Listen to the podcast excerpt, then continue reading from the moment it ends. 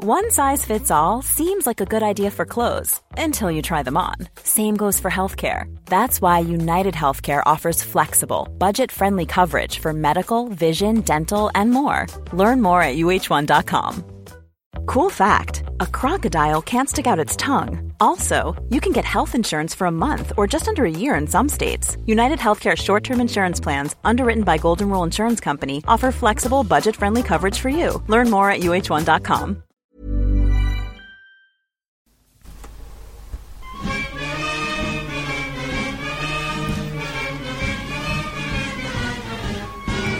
Hello, Egg Chasers. It's the Egg Chasers Rugby Podcast, the podcast about rugby that doesn't take itself or the game too seriously. We're back here as we are every single Monday, 52 weeks of the year, into our ninth season. And do you know one milestone we didn't mark last week? Go on. Our 600th episode. Is that right? Wow. Uh, yeah, the last. So, the first of our two podcasts last week was our 600th episode. So, um, yeah, belatedly, congrats. Th- thank you. Well done, Tim. as Oh, yeah, well, done, everyone. Well done, Good- JB. Hang Good on, hang effort. on, hang on. It'll be 599 for me. Yes. It'll be a lot less for you two. Just It'll- saying. It'll be probably about 570 for me, something like that. So today is my 600. Uh, Yes. So congratulations, What- me. What's the only one you missed? One when you were on your honeymoon. Yeah. And I regret it. Have- how many have I missed? Have I? you've a not couple. missed many. A You've you've, couple. you've missed a Uh, handful. This might be my 600th. I'm a bit You more don't know. laissez-faire with my uh, Very late. Very, attendance. very much so. Anyway, that, that just means you have uh, another 500. and- Well, no, as of today, another 601 episodes you can go back and listen to. Which is great news, isn't it? It'll be, I mean, th- there won't be quite as much context and um, and relevance to what's going on, but you're welcome to. But for listening now and for listening for however long you have listened, thank you very much. And you can find us uh, wherever you get your podcasts, and you can you can uh, ap- show your appreciation if you have any by just hitting subscribe, by telling your mates, by leaving a five star review, or by going to patreon.com forward slash egg chasers. And thank you very much for the support. How are you, JB? I'm very well, thank you. I have spent the weekend in Cheltenham and Gloucester, not the Building Society, uh, but actually going to King's Home, and it is awesome. It is awesome. So I have to exclude the the AJ Bell from, from this equation because the AJ Bell, of course, is the most awesome place to watch any rugby. but my God, did I enjoy Gloucester? It was so so good. I, I'm not sure if it was full to capacity, but it felt very very full. Uh, it was awesome, absolutely awesome. Great weather for it, The weather was ace, and a great game for it in the end. yeah, it Uh, really was. And we'll talk about the game more Yeah. in detail later. But the pubs around there, I love. They're very oldie worldy. Mm. Um, it's, pro- it's just a proper rugby experience. I, Yeah. I, I would say I recommend going to Gloucester, but there's no point in saying I recommend going to Gloucester because it's full. So you can't go, basically. But if you do, if you are lu- uh, uh, lucky enough to get the opportunity to go to King's Home for a Premiership match day or, Eu- or European day, just go. It's brilliant. If you're lucky enough to get tickets off Jamal Ford Robinson, like, I don't want like to talk JB about, was. I don't want to talk about where I get my tickets from. I did notice on your Disbury Talk H top, you've got a very nice Gloucester pin badge. I do have a Gloucester pin badge. I've It's got a lovely, Gloucester that. pin badge. I've got. Yeah, this is the only downside to Gloucester. Okay, the club shop, not what it should be. Ooh, not interesting. Even close. Well, well, I will just stand up for Gloucester here. I'll, I'll say hello to Phil as well, briefly. How you doing, Phil? Hello, Tim. Very well, very well, thank Um, I you. will stick up for Gloucester because one time when I stayed there, work after working on a game, and I was in a hotel near the, the like, like one of those Macarthur Glen outlet places. Yeah. and I decided to waste a couple of hours, went and got a coffee, and had a s- uh, and had a stroll round, uh, and they have a gl- they have a Gloucester shop in there. You are right. You are right. So I went to the one in the ground. I was disappointed because I could only get a pin badge and I wanted cufflinks and a tie and all sorts of things, right? but I th- remember talking to Steve Vaughan and he was at Gloucester and I think that was his baby to get a outlet, sorry, a shop in the outlet. Yeah. So, Ah, you okay. are- yeah, Yes. you are right. They, they've, yeah, they have got some commercial sense. But I'm just saying, I want stash, I want trinkets, I want all sorts of bits and pieces. And the only thing I can get is a pin badge. But it goes to my Wasps pin badge, my Sail pin badge. Uh, I've got Bath one. I think that's it, actually.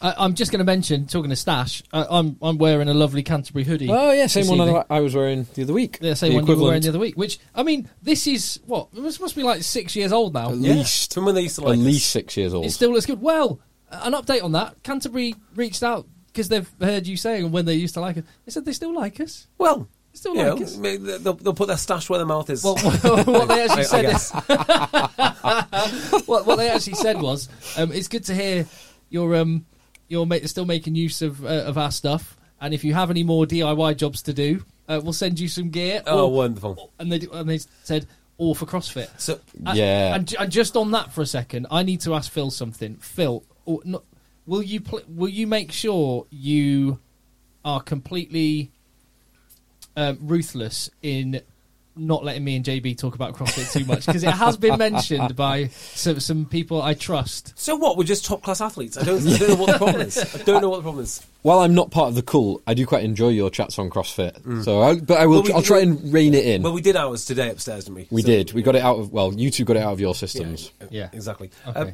yeah, one of the sad things about cro- uh, com- about council- CrossFit. There's a lot of sad things about CrossFit. Yeah, the yeah, camouflage kit So mainly. I did. uh, I went to their offices and I did this really, really good interview. Not because of me, because of um, the guy in Canterbury, and it's a guy who uh, basically designs all of the kit. I went through the history of the kit and how it was all made. And it was brilliant, and I recorded it, and I lost recording. So that was like the missing one of Ripper Engine. I I can't go back, but yeah, that was um, like well, that, shame. and and the Sia Khaleesi recording that we did in Sia Khaleesi recording. Monaco. two missing recordings. Oh wow, Yeah. that was such an am- oh man. It's like the Bitcoin that's gone missing in the uh, Cardiff in the Cardiff landfill. It's the same same kind of value. Well, uh, as we mentioned on the pod a couple of months back, we I think we credited Canterbury with being the having the best stash overall when you look down the years. And I'm just looking at that Japan shirt from the 2015 World Cup behind your And shoulder. Lion- Uh, Lions in the corner. the Lions from 2019, uh, 17. 17. 17. Possibly the best Georgia top. Georgia. Georgia's lovely. Oh, The bath, not that's that's a. Oh yeah, the Bats Uh, That's, that's, that's, centenary. that's a 150. nice bath shirt, but that's a uh, supporter shirt. Yeah. The centenary one that I've got, It's a masterpiece. it's An actual incredible. masterpiece. It is stunning. Yeah, Yes. Anyway, Hey, so some rugby. yeah, Yes. lots, lots, lots of rugby going on. What, Hey, can we start with um?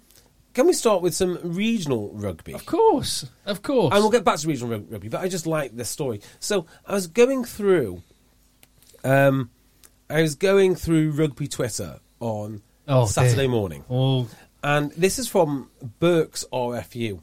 Danny Pratt hangs up his boots for the last time. So this gentleman, Danny Pratt, who had a single season, single season at Wasps, but is basically a, a Reading stalwart, is hanging up his boots at age. I, I think I saw this. 59. Yeah, 59. Good effort. Is yeah. he still? Play, he's not. He can't be playing for the first team though. He must be like vets. Yeah, yeah, Something. yeah. Yeah, we- yeah. it- or it he, must he be could, that. he could still be rocking out for Oh. third or fourth Uh, team. I mean, there's there must be a couple. Well, well we'll talk about another uh, stalwart in, in a minute, but that's an amazing achievement. Fair play. Isn't it? I, I Danny assume. Pratt. I don't know. I assume he's a front rower.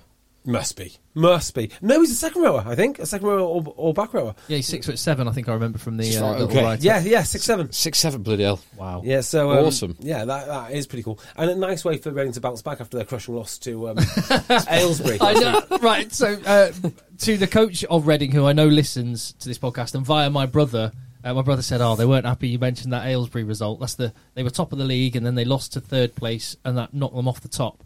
Uh, and that's the only time we've ever mentioned Reading. So I will mention Reading again and say they got a good derby win against Reading Abbey. Uh, in their league this weekend, and that puts them back in contention, still in contention, potentially with four games to go to try and topple Stowe on the Wold in uh, their level seven competition. So all the best with that Yeah, one. well, at least it's not Marlowe, eh? so Oh yeah, everyone hates Marlowe. everyone hates Marlowe. It's a fact. Um, uh, what else he's got? Pre- uh, Preston Grasshoppers ninety nine, uh, Kirby Lonsdale nil. Yeah, miserable, isn't it? That Uh, there is. I think as everyone's got back to rugby, some teams have adapted to it much quicker than others. I, I can't believe Kirby Lonsdale haven't adapted to it that well, actually, because I played up there a lot. It's a very solid, ru- solid rugby club. Uh, they often had the better of better of Broughton Park.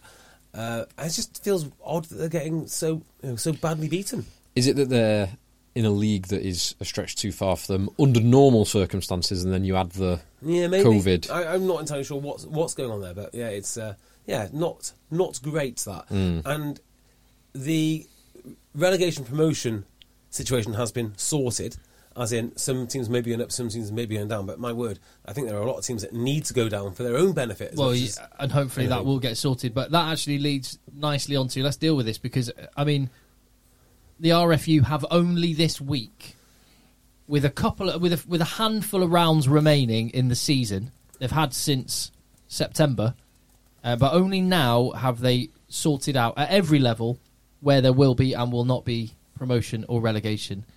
In the case of the Championship, as it stands, nobody will be getting promoted.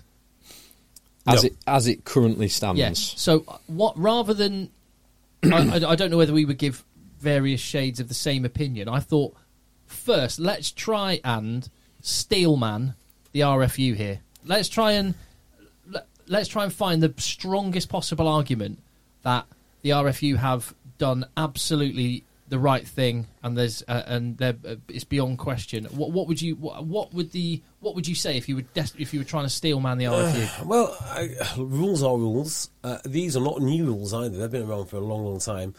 And you might say that the applications to go up by these teams were done so in bad faith because they knew they couldn't uh, fulfill the requirements. They've handed in their, their applications and they've been rejected, just as they knew that they would. And now they get to make a big so, so, uh, a big song and dance about it. I, I am struggling to see what, what else it could be. Actually, I, I can't Well, think. So there's there's two things. There's obviously there's the rule of ten thousand one um, spectators for the home ground, but there's the reason behind the rule, and that's where I'd go with this because what is the objective of the having the ten thousand and one?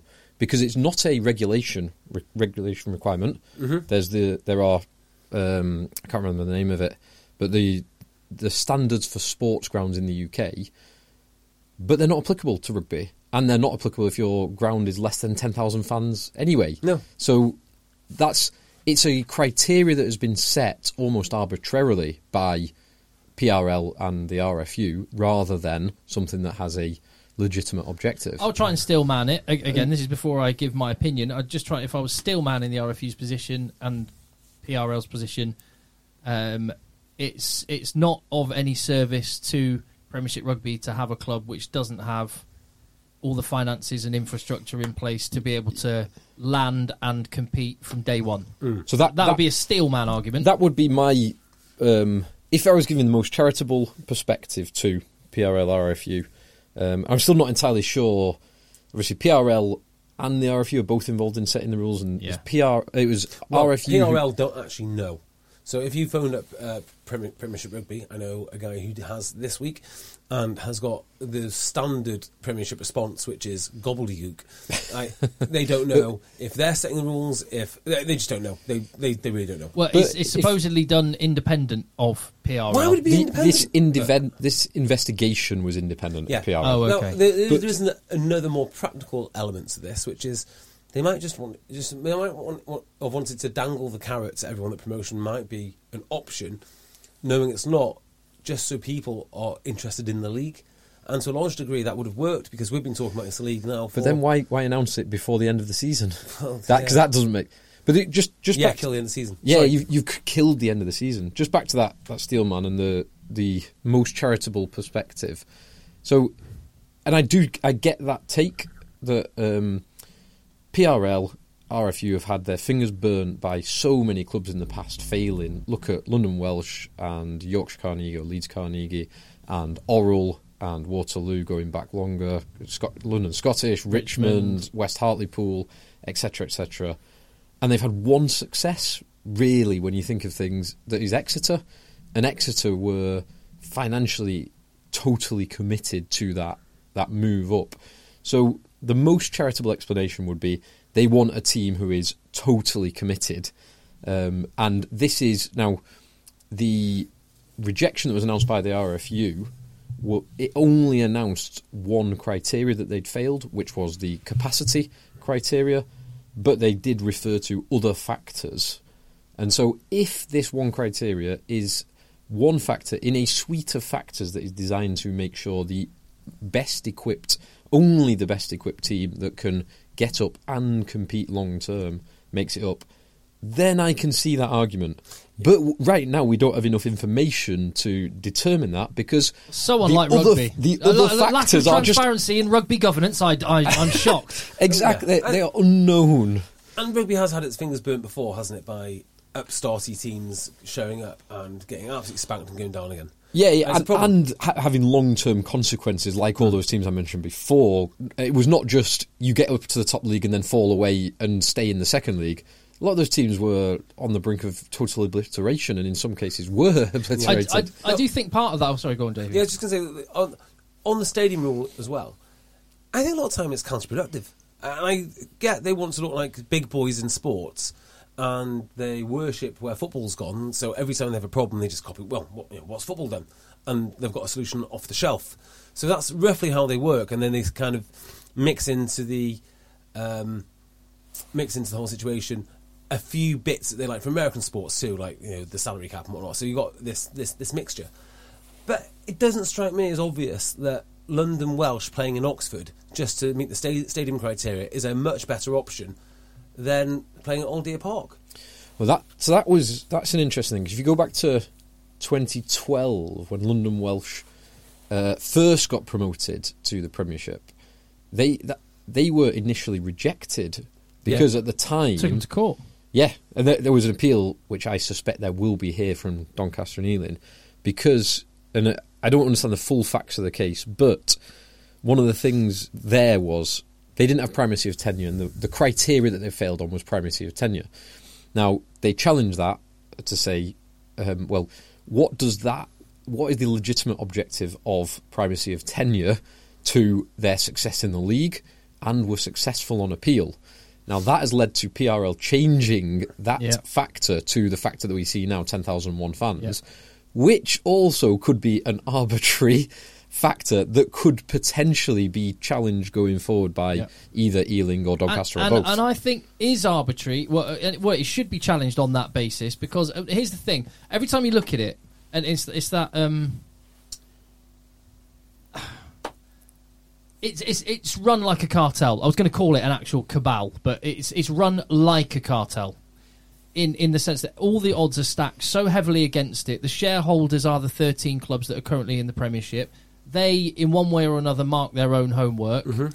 uh, which, which set, we've seen set many their times. own rules. There's even a talk, and it has, this hasn't been confirmed either. We don't have the details on this, but there's been talk, and it hasn't been confirmed or denied by anyone that whoever comes up will have to pay 25 million pounds to to um, To buy a just stake. to, just to buy a stake and go into the league, and so, so it, it just it, every, it, if it walks like a duck and talks like a duck, s- sometimes it's a duck, and it, it looks like a c it looks f- from where I sit as cartel-like behaviour. But I- probably, which I have no problem with. Uh, Well, is it- I, I, I do because th- It- they're, well, they're it- meant to be operating within a pyramid that the RFU run. This is where the, the ownership of the PRL separate from the RFU, but the RFU are meant to be looking after everybody. It's it's a mess. I think the uh, the more important point, or not more important point, but the point I would make is it's not fair to dangle the carrot and pretend there's a process when there's not. You know, just be honest about it. It's a closed league. You're not invited, and if you do want to come in, you've got to pay us twenty million quid because that's what we value value this at. Okay, fine. I'd understand that. I don't get the messing about and just playing with people's wallets uh, as well as their Quite. emotions and everything else. Quite exactly. That's what I don't it, get. it has the feeling of we've we've decided the outcome we want, and we're going to work back from there. But all the time, giving the illusion that that's not what you've decided. Because the, the Premiership, presumably, like, no, we're, we're, we're good, thanks. Uh, we don't really want another Do you team. want to dilute your shares by? Oh, um, Phil Hmm? can do the maths. What's uh, um, one thirteenth? Well, you're already. Uh, well, it's not one, one thirteen. Six- it's- eight- percent. yeah, Would, would you So, like did seven- you want to seven and a dilute bit. your shares by eight percent? seven and a half percent. Um, yeah. No. Would you like even less less uh, centralised commercial revenue? No, not really. You know, all these things play in. So I'm not sure the Premiership wants to expand anyway. The RFU kind of know that they can't make them expand, but they've got to give the impression that they're in charge. But yeah, like cartel, then there are quite strict laws and regulations on anti-cartel and anti-competition behaviours that you've got to be pretty careful. And one of the things that, uh, well, salary cap would come into that. which bit? All of it.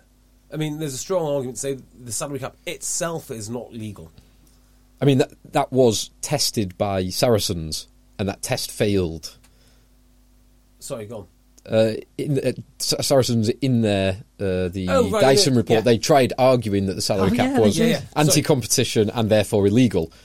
Yes, it's- sorry, And- I and would- that- that would have argument failed. That would have failed the test of the Premiership, mo- the, t- the Premiership rules. But actually, if someone did really seriously take the Premiership to court over this, Well, no, Saracens tried. They they threatened anti-EU competition law as part of that process. so they never took him to court. Over, uh, They they didn't. You're right, Yeah. but they've had one of the highest um, judges in the land um, s- comment on that. So Oh. it'd be a brave man to overturn that. yeah, true. Um, anyway, yeah, I, I imagine that probably by the letter of the law, it is there is some law that they're breaking. I'm not sure actually. Is there? Um, so there's a very good article, um, a- as ever with these things, by Ben Cisneros, Yeah. um, Rugby and the Law, speaking about it, and it. I'm not sure there is, but they're probably skirting close to the line on anti-competition laws, depending on what, because we don't know the full transparency of the process that they've set out. We only know what which element has failed or which element A- Ealing and, if Doncaster it have is just failed on. the um, attendance thing, well, Saracens were admitted to the Premiership for this season with a with a capacity of eight and a half thousand. I'd be surprised. Because, because uh, this is where they they bent the PRL said, "Oh, we'll let that one go because you, You want are, Mario? it's only down to eight, yeah, it's only down to eight and a half thousand because you're extending capacity, so it will be for one season and then you'll be above." But on that basis, to make to avoid a London Welsh, this would be my argument. Well, as long as there are fixed commitments in place, where in the case of Doncaster, we have a capacity of five thousand one hundred eighty something, uh, and and a, s- and a ground good enough for the RFU to say, please, will you host some England women's and England under twenties games there? Uh, uh, uh, i- if they had a oh, let's have a look at your plans. Oh, you've got a three-year plan to have temporary seating, which will become temporary seating. By the way, which Bath, Bath. have used for years. Yeah. uh, you've got temporary seating in the short term for the games that require it, um, and something more permanent over time. Surely that would be preferable for rugby than taking a load of money from the game and handing it to Doncaster Rovers Football Club. Yeah. Mm. Bo- Bottom line, Co- what what what is the objective? here? What is the objective? If the objective is to grow the game, why would you push people to stretch themselves beyond their means? You're, I a, fi- think- you're a financial advisor, and you understand this. Yeah, Beardmore Co. Independent Financial Advisors, pen, Quite. pensions and investments. If There you anyone's go. interested, um, no, you're absolutely right. You're absolutely right on, on that. So well, we'll watch this one, but um, yeah, I- I, Yeah. think uh, uh, understandably there's a lot of people a bit miffed about this, and for for, n- for no other reason than it's there, the championships into round 18 out of 20 rounds before a decision's been made. The poor players that have just given all that all year, and the coaches and, and the supporters that have gone along. Yeah, It's just it's shameful And that's that, the thing that which I- we're here. I mean, you, the championship has proven itself this year to be a very compelling competition, and it could still be a compelling competition without promotion. But they need to know that you can't build a competition based on promotion if there's no promotion, and you can't build a competition with promotion if your rival can't go up anyway. So what was the point? What was the point? Well, what, what they would argue is going back to the start is these rules were there, and you. But but the point is is why are the rules there? As Phil said, and yeah, and it, it Yeah. does. So that uh, just looking at the article, so that um, the law that governs it. Um, if I just find it now, uh, there you go. The law that governs it, and this is something I mentioned before. You, it, you need to have the restriction of competition is inherent in the pursuit of a legitimate objective, and that this is the bit that will be challenged. I think from what I've read and understand on it, that is is the 10,001 is it an arbitrary figure or is it in the pursuit of a legitimate objective by making it 10,001 you would force those clubs to um, adhere to a higher set of regulations because it's over 10,000 but why should they why should they expend their ground to be held to a higher standard of regulation where that is not necessary Yeah. if, if they're not expecting to get more than 10,000 people in, why should they f- force to a high, be forced to adhere to a higher standard? and i- it's a ground as I say that the RFU have said can we hold some England under twenties games? there? It's a cracking Hey, ground. I've They've done got one really women's good international- stand, fantastic old Yeah. school clubhouse, women's international games. It would be an awesome atmosphere on a Saturday, which would then encourage more people to turn up. The, the flip side of that is Wasps has got an amazing facility, but is uh, uh, is it the best i- match day e, experience? Well, p- Part of the problem with Atmosphere wise, it's a tough one. part of the I don't problem with know. It's a cool experience. It's a for us. very cool, a cool stadium experience. Yeah, I love it. and a great, great facility. But part of the problem with Wasps and um, Ely, in fact, because of the geographical location, that would not be a problem for Doncaster is Ealing are obviously on that patch of West London. Wasps are now in that East Midlands patch, which is a rugby hotbed, but it's already Well, they're saturated. West Midlands, but yeah, well, yeah, yeah, they're, close enough. Yeah. yeah. But I, I've, I've been to Leicester Tigers before, and I've sat next to blokes who have travelled for 30 years from Coventry to watch Leicester Tigers. Yeah. It's a, it's, so, whereas Doncaster, you've got this enormous part of Yorkshire that does not have. Well, Yorkshire in itself is enormous. You've got the Some of entirety the best rugby talent on the planet. enormous, coming, coming out. of- enormous talent that Coming is out of Yorkshire. currently untapped, and you've got the the death of Yorkshire Carnegie, Leeds Carnegie, Leeds Tykes, whatever you want to call them, Headingley, Mm. that is is ripe, and there is uh, the potential for an academy there. Yeah. Like that, that's if you want to grow the game. I can see why. why would Ealing- you not want to target that? I can see why they don't. They don't want Ealing though. I can really see that because, like I say, it's saturated. But they might Ealing might turn around and say, "We don't want an academy. It does. It doesn't work for us. We'll operate a completely independent one, and we'll go and p- we'll Poach the pinch best talent." Every single player that we can. 'Cause Yeah. that's what they're able to do now. I, I get that, but uh, I, I guess I'd go back to the point: is it, sh- it is, shouldn't be for other clubs to say we don't want this or we do Oh, I want don't know. that. Uh, i- If, if they're going to do that, make it like the NFL and just be honest about it, Yes. which is your point. Yeah, be, be honest about it. honest We're closing the shop. we if we expand, it'll be because we want to, and we will decide who and when and how. And at least everyone knows what it is. I, I might not like, I won't like it, but at least I'll know. At least it'll feel transparent. It's just, it just feels. And selling the franchise isn't anything new either.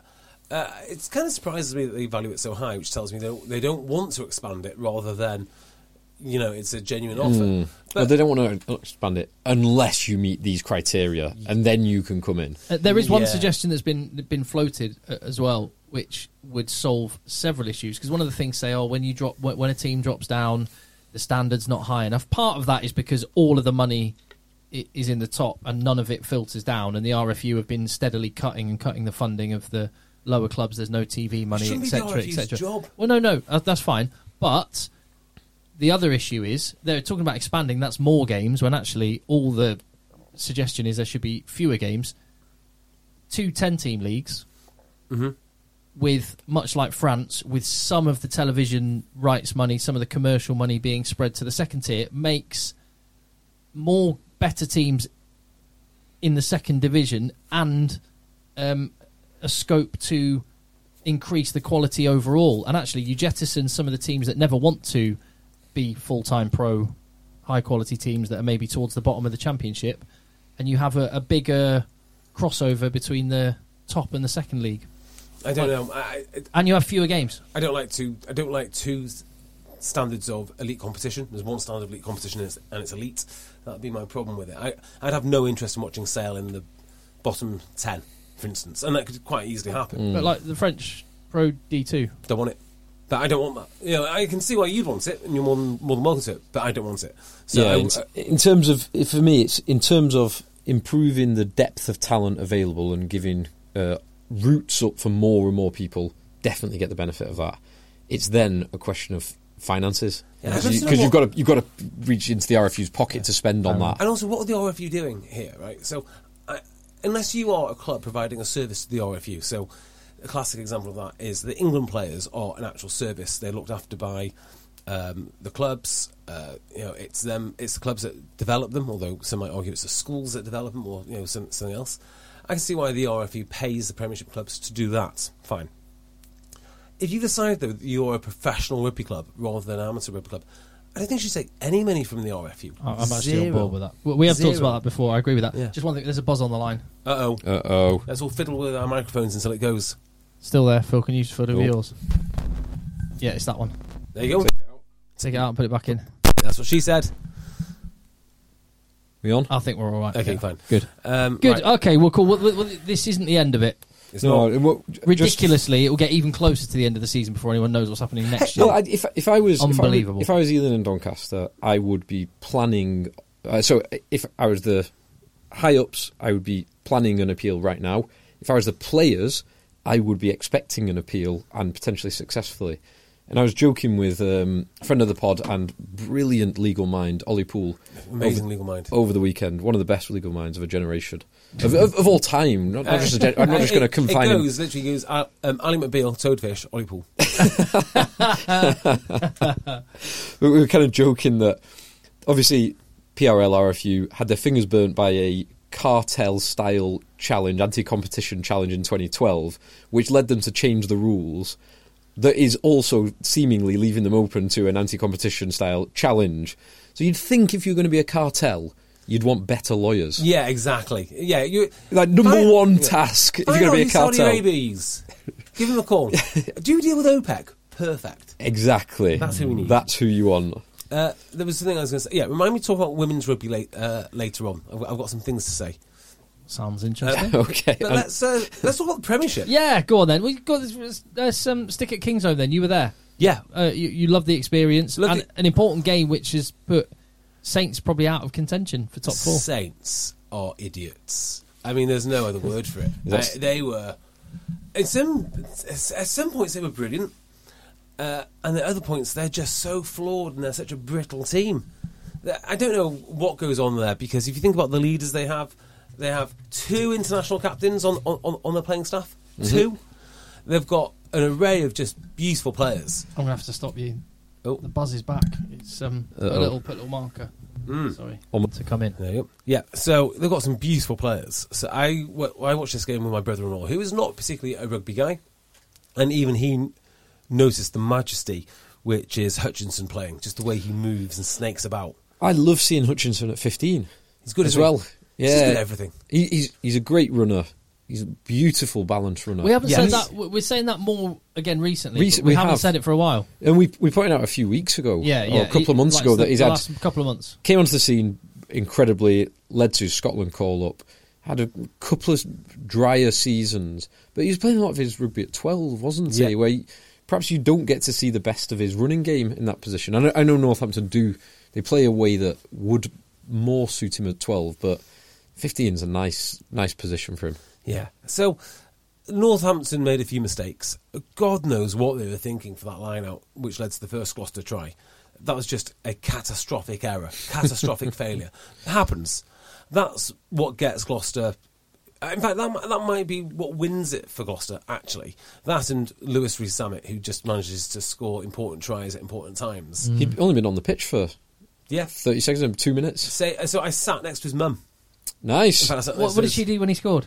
Uh, they went wild. The whole family went wild. Oh, good they on are them. huge Lewis Rees Zammit fans. And I sat next to Jamal Ford Robinson's mum, who is a lovely lady. And let me tell you right now, she is a massive Jamal fan. Unbelievable fan. So you were in the middle of a double barrel Gloucester player mother sandwich. Well, I- so I assume I was sitting where the family sits because I got the tickets from Jamal. yeah.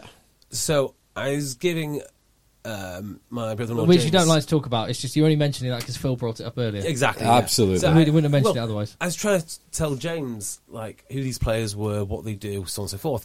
But then I thought I've got to be kind of either just complimentary, yeah. complimentary about everybody, Yeah. and ignore certain aspects of their game, or I don't. Well, I just don't know like who's around. I, I- well, I had that when um, some my, my brother's Premiership debut was for London Irish at Welford Road um, against Leicester, London Irish. and okay, and uh, Nick. how and your prem- your brother's Premiership d- debut was Sale Sharks, wasn't it? No, no, he went. He was. He, he had a spell on loan at London Irish from Nottingham. Ah, 'Cause They, they had some injuries, Bob Casey or whatever. It was that is that era. So anyway, Nick, Nick went in and, and he, he he played for a couple of months at London Irish, and he started. And I was there at his Premiership debut for London Irish against Leicester, and Nick put in an absolute monster hit on Jordan Crane. And I went, oh yes, have that.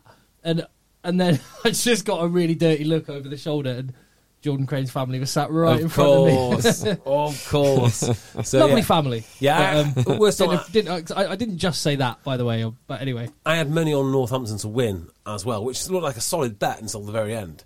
So Northampton had the better of them in almost every area except for the scrum. The scrum was fascinating because they had prepared for this, uh, and they- Northampton had. No, Gloucester prepared for Northampton's scrum. Okay. So they were doing some very neat things, particularly to uh, Aaron Painter, who got an absolute hiding. Bearing in mind he's only there to scrimmage and he's enormous, he got battered. Like, It was Really? so predictable. Every scrum, he was popping up. He was, you know, shouting at the ref. I- I'm surprised it wasn't a penalty so- every single time. So we are r- compared to the you know elite rugby coaches, we are simpletons.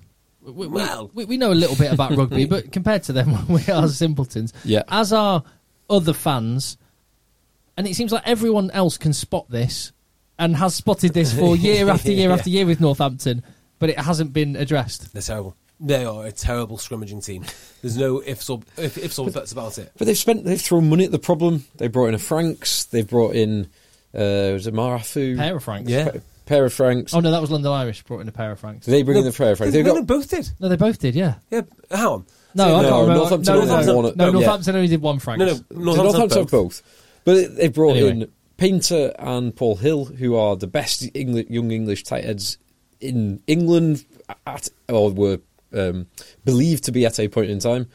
They brought in big second rows to try and shore everything up. None of it seems to have worked. No. Uh, Kieran Brooks will tell you that uh, one Northampton coach once upon a time, when he was saying, "Look, I, I, you know, I can't scrimmage," or um, you know, we were going backwards here. What what do I do, boss? The coach said, "Just, just push harder. just push harder. It's as simple as that, isn't it? just simple as that." Yeah. Oh, and this is the club that got to those heights with well, no, actually, as we as we learnt, the, Premier, Yeah. the Premiership front row that won it weren't these, but th- they nevertheless had the most fearsome scrummaging unit in Europe with Tonga Weir and Mujati. Mujati. Yeah, they were Ha- battering and- people. and Hartley as well. Tonga Weir, who by the way was uh, at loose head prop Ampthill. against Tonbridge Juddians for Chinner. Uh, uh, do you know who scored for Tunbridge Judians th- this weekend again? Not Hugo, Watson. Correct, Hugo Watson again. He's he's almost as prolific as uh, back to the championship. Uh, Matt Bright. Mark Bright, who scored again for Richmond Did he? in a win away at Nottingham. He's unbelievable. that pack. I mean, whoever's coaching the Richmond pack, What a outstanding job because they are their doing. their mall just dominated Nottingham. So yeah, whoever's whoever's coaching the Richmond um, forward pack is is one coach I would have uh, high on my 100%. on my uh, list of. Well, uh, I mean, we've seen what a top line-out coach can do for a, pr- a Premiership club. You know, in uh, Skivington, it makes sense, wouldn't it? London Irish background, line line gu- like line-out guru, whoever Yeah. that is, Yeah. should be given a crack at the next, you know, the next job that comes up. um, just saying. So um, Northampton were cutting up Gloucester at will, out, out wide. Uh, it looked like you know, it, it did not look like Gloucester were a top four team even remotely. Their very vaunted defence just crumbled. Uh, somehow uh, Northampton remembered how um, how to carry a ball. Even Gloucester's forward pack in the mall was not was not particularly effective first half, Mm. and then they slowly creep back into it. The Reece Summit try gives them belief, and they turn into a different team, completely different team and it's all because of Northampton. I mean, Northampton they just give up. They're just not a tough team. They're they're mentally weak. They're physically weak. They've got some nice skills, and they and they can't scrimmage. They must be very very good at the other things that they do, but you need your foundations, and they don't have it. They scored some lovely tries, but to to blow a lead like that in conditions that suited them, Yeah. I could kind of understand if it was. I, I could understand to a degree. I'd be still disappointed, but if they blow that lead and it's three degrees, it's blowing a gale, the ground's boggy, they're not particularly set up for that kind of game. Whereas Gloucester are, but they blew that lead in conditions that could not be better to suit the kind of game that they want to play. Oh, yeah, com- completely right, completely right. And it's just it's a mindset thing with them. I hate to say it, it's a mindset thing, and I don't even believe in that stuff, but I can see it. You know, it is definitely that. When a Northampton player gets the ball, any of the backs they looked so dangerous every time Tom Collins got the ball, incredibly dangerous, and they just just not bothered. They're just a bit weak. Gloucester Driving Mall doing what Gloucester Driving Mall does as well, the balance between great tries and stuff. But but just on that, um, Rod Callan has emailed uh, contact headchasers at gmail.com. I'll try and pepper in the, um, the emails through the podcast. He said, uh, I appeal to you guys to correct some misinformation that seems to be spreading. There's a spate of podcasters and presenters in rugby referring to driving malls as rolling malls. I wrote this is a great point. He's absolutely right. So he said the rolling mall is not used so much these days, uh, but but involves a player entering the mall, taking the ball, and rolling to the left or right. So he faces his own team, at which point a teammate latches on. That is how it used to be. It is, isn't it? I can't remember the last time I saw a rolling more. no. Uh, it, he he, uh, he points. I'm not going to name the name of, uh, of a podcast. He said uh, uh, one of the worst offenders, but he does note that uh, um, the, the BT Sport hosts are um, th- they refer to driving malls correctly, Hmm. and I'll make sure that, that that we do. I think we do. Mm. Yeah, I keeps think we on, do. keeps on the straight and narrow. Yeah, too right. Yeah. Well, well done. Yeah, I also met some uh, rugby luminaries out there, um, out in Gloucester. Uh, Matt, uh, newly minted uh, journalist Matt, uh, Matt Matt Hardy and uh, Cur- and Curtis Niece. So that was very very nice. We had more than a Hmm. Sh- few beers. af- uh, Shared a beer afterwards. with them. Yes, we had many, many beers. Very And if nice. it wasn't, uh, if I didn't have, if I didn't have to go for, for dinner straight afterwards, which I was not, pre- well, I was not prepared for it when I went. We'd have had many, many more beers after that as well. that's a shame. So you spent a bit Yeah. of time with uh, Jamal. You might be able to give us a little bit of an insight on an email from Billy uh, Right. to contactheadchasers at gmail.com. And he just said Premiership so- so- Social Secretaries. Uh, he points out that he is the Social Secretary, uh, a, a role I've fulfilled several times in, Mm-hmm. in my time. I, lo- I love that role. Uh, Uh, he's uh, Billy is the Social Secretary for Old Coop- Cooperians. Cooper, Cooperians. Cooperians. Sorry, I'm not saying that right. Um, and he's Whatever. He's currently in the process of sorting out some socials for the upcoming months. Um, Phil and JB and myself could help you out with that. So uh, i- if you need any in- inspiration, What, just off the top of your head, what would be your number one social right now? oh, right now, uh, Right, if I was going to do fancy dress, dicta- dictators. Ooh, close. I do, I do the many faces of Justin Trudeau. That's exactly what I do. Justin Trudeau social. so much range. I know. Oh, that's great. The Justin Trudeau so- social. You could you could have some of s- um, like the forwards comers like truckers. Yes. Well, did, do you I know- think of everything that he's dressed up as personally. Yeah, oh my Uh, Truckers word. might not be in his repertoire, and there's there is definitely one or two things that I would not recommend Yeah. doing. well, do you know the Lenny Henry joke about Justin Trudeau? I've heard this. It's so good. He he walked on stage. and goes, "Hi, I'm Justin Trudeau." Wonderful. Unbelievable, brilliant. Really anyway, good. um, he, he says uh, just just had a thought. Do you think Premiership clubs have social secretaries? And if they do, who do you think would would be some of some of them around the Premiership? Right. So I I'm do know certain they this. will do. They do. And I'm trying to think of who Sale Sharks was. I think, I think Jonathan Mills was, so, was social secretary. Oh, he'd have Uh, been that good. would make sense. I'm Yeah, sure he was. for a few He'd years. have been a good one. F- uh, friend of the pod, former stand-in for Phil. yes. Yep. Yeah. Yeah. He Yeah. is actually. We had a nice uh, wine tasting with with Millsy Yeah, Millsy and, and Neil Briggsy. Briggs. and Briggsy. Yeah. I also have a feeling was Ed Slater something like that at Leicester. Oh, I bet he's very good. Yeah. F- Again, former, basically anyone who stood in for Phil Social sec. uh, as a as a podcaster would make a great social secretary. Can't imagine Bath have a so- social secretary. They're very serious. um, No, it would be Jonathan Joseph, and it's just pouring champagne. yeah, out. maybe. Yeah. Maybe. Uh, just trying to think of one more. There is definitely another one that I know of. Saracens, without doubt, have a social secretary. Exeter, hundred percent. Yes. Ex- and that's that's probably Definitely. more important for them than their captain. Yeah, unless everyone does that on like a rotating basis, social secretary. Yeah. I think I don't think that Saracens have a social secretary. They probably have a department of socials, a very highly paid department of socials. Yeah. With a social director. Yeah, and an Not a unlimited secretary. budget. Yeah. Uh, and just finally, I've got to mention. Uh, Billy says, uh, j- um, and I've got to mention this. He said um, this weekend we had the inaugural game for the Scott Sarson Memorial Cup, which was completed by Old Coops and Upminster. Uh, as he played for Upminster as a youth player and Old Coops as a senior, we decided to have a Bledisloe slash Calcutta Cup arrangement between the clubs in his name. An amazing day, which included five of his mates running the match ball 45 miles from his old para barracks in Bloody Colchester hell. to the game in Cranham. A great day for all involved and appro- Awesome. an appropriate way to celebrate and remember a great man. Oh, well done, Mm. Nice. guys. Superb. Great work. Let the boys play. Hmm. Uh, Blood- good stuff, Billy Bledisloe- White. So on, on that, he mentions Bledisloe and Calcutta.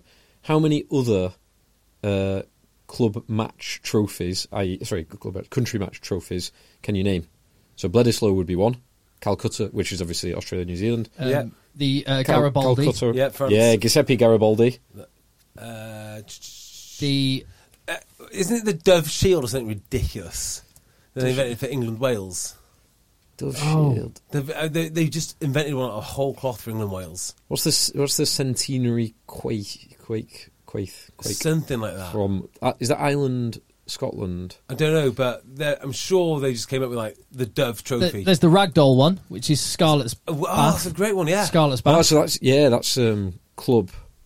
That's a Yeah, crap I'm thinking one. of the international ones. uh, international ones. There's got to be a Mandela between All Blacks. They'll and definitely be. Yeah, Mande- Mandela. I've got the list up. Here we go. Yeah. Mandela Challenge Plate, That must be All Blacks and South Africa. not All Blacks. Australia? Australia, South Africa. Yep, okay. South Africa, New Zealand is um, almost ironic with New Zealand. It's the Freedom Cup.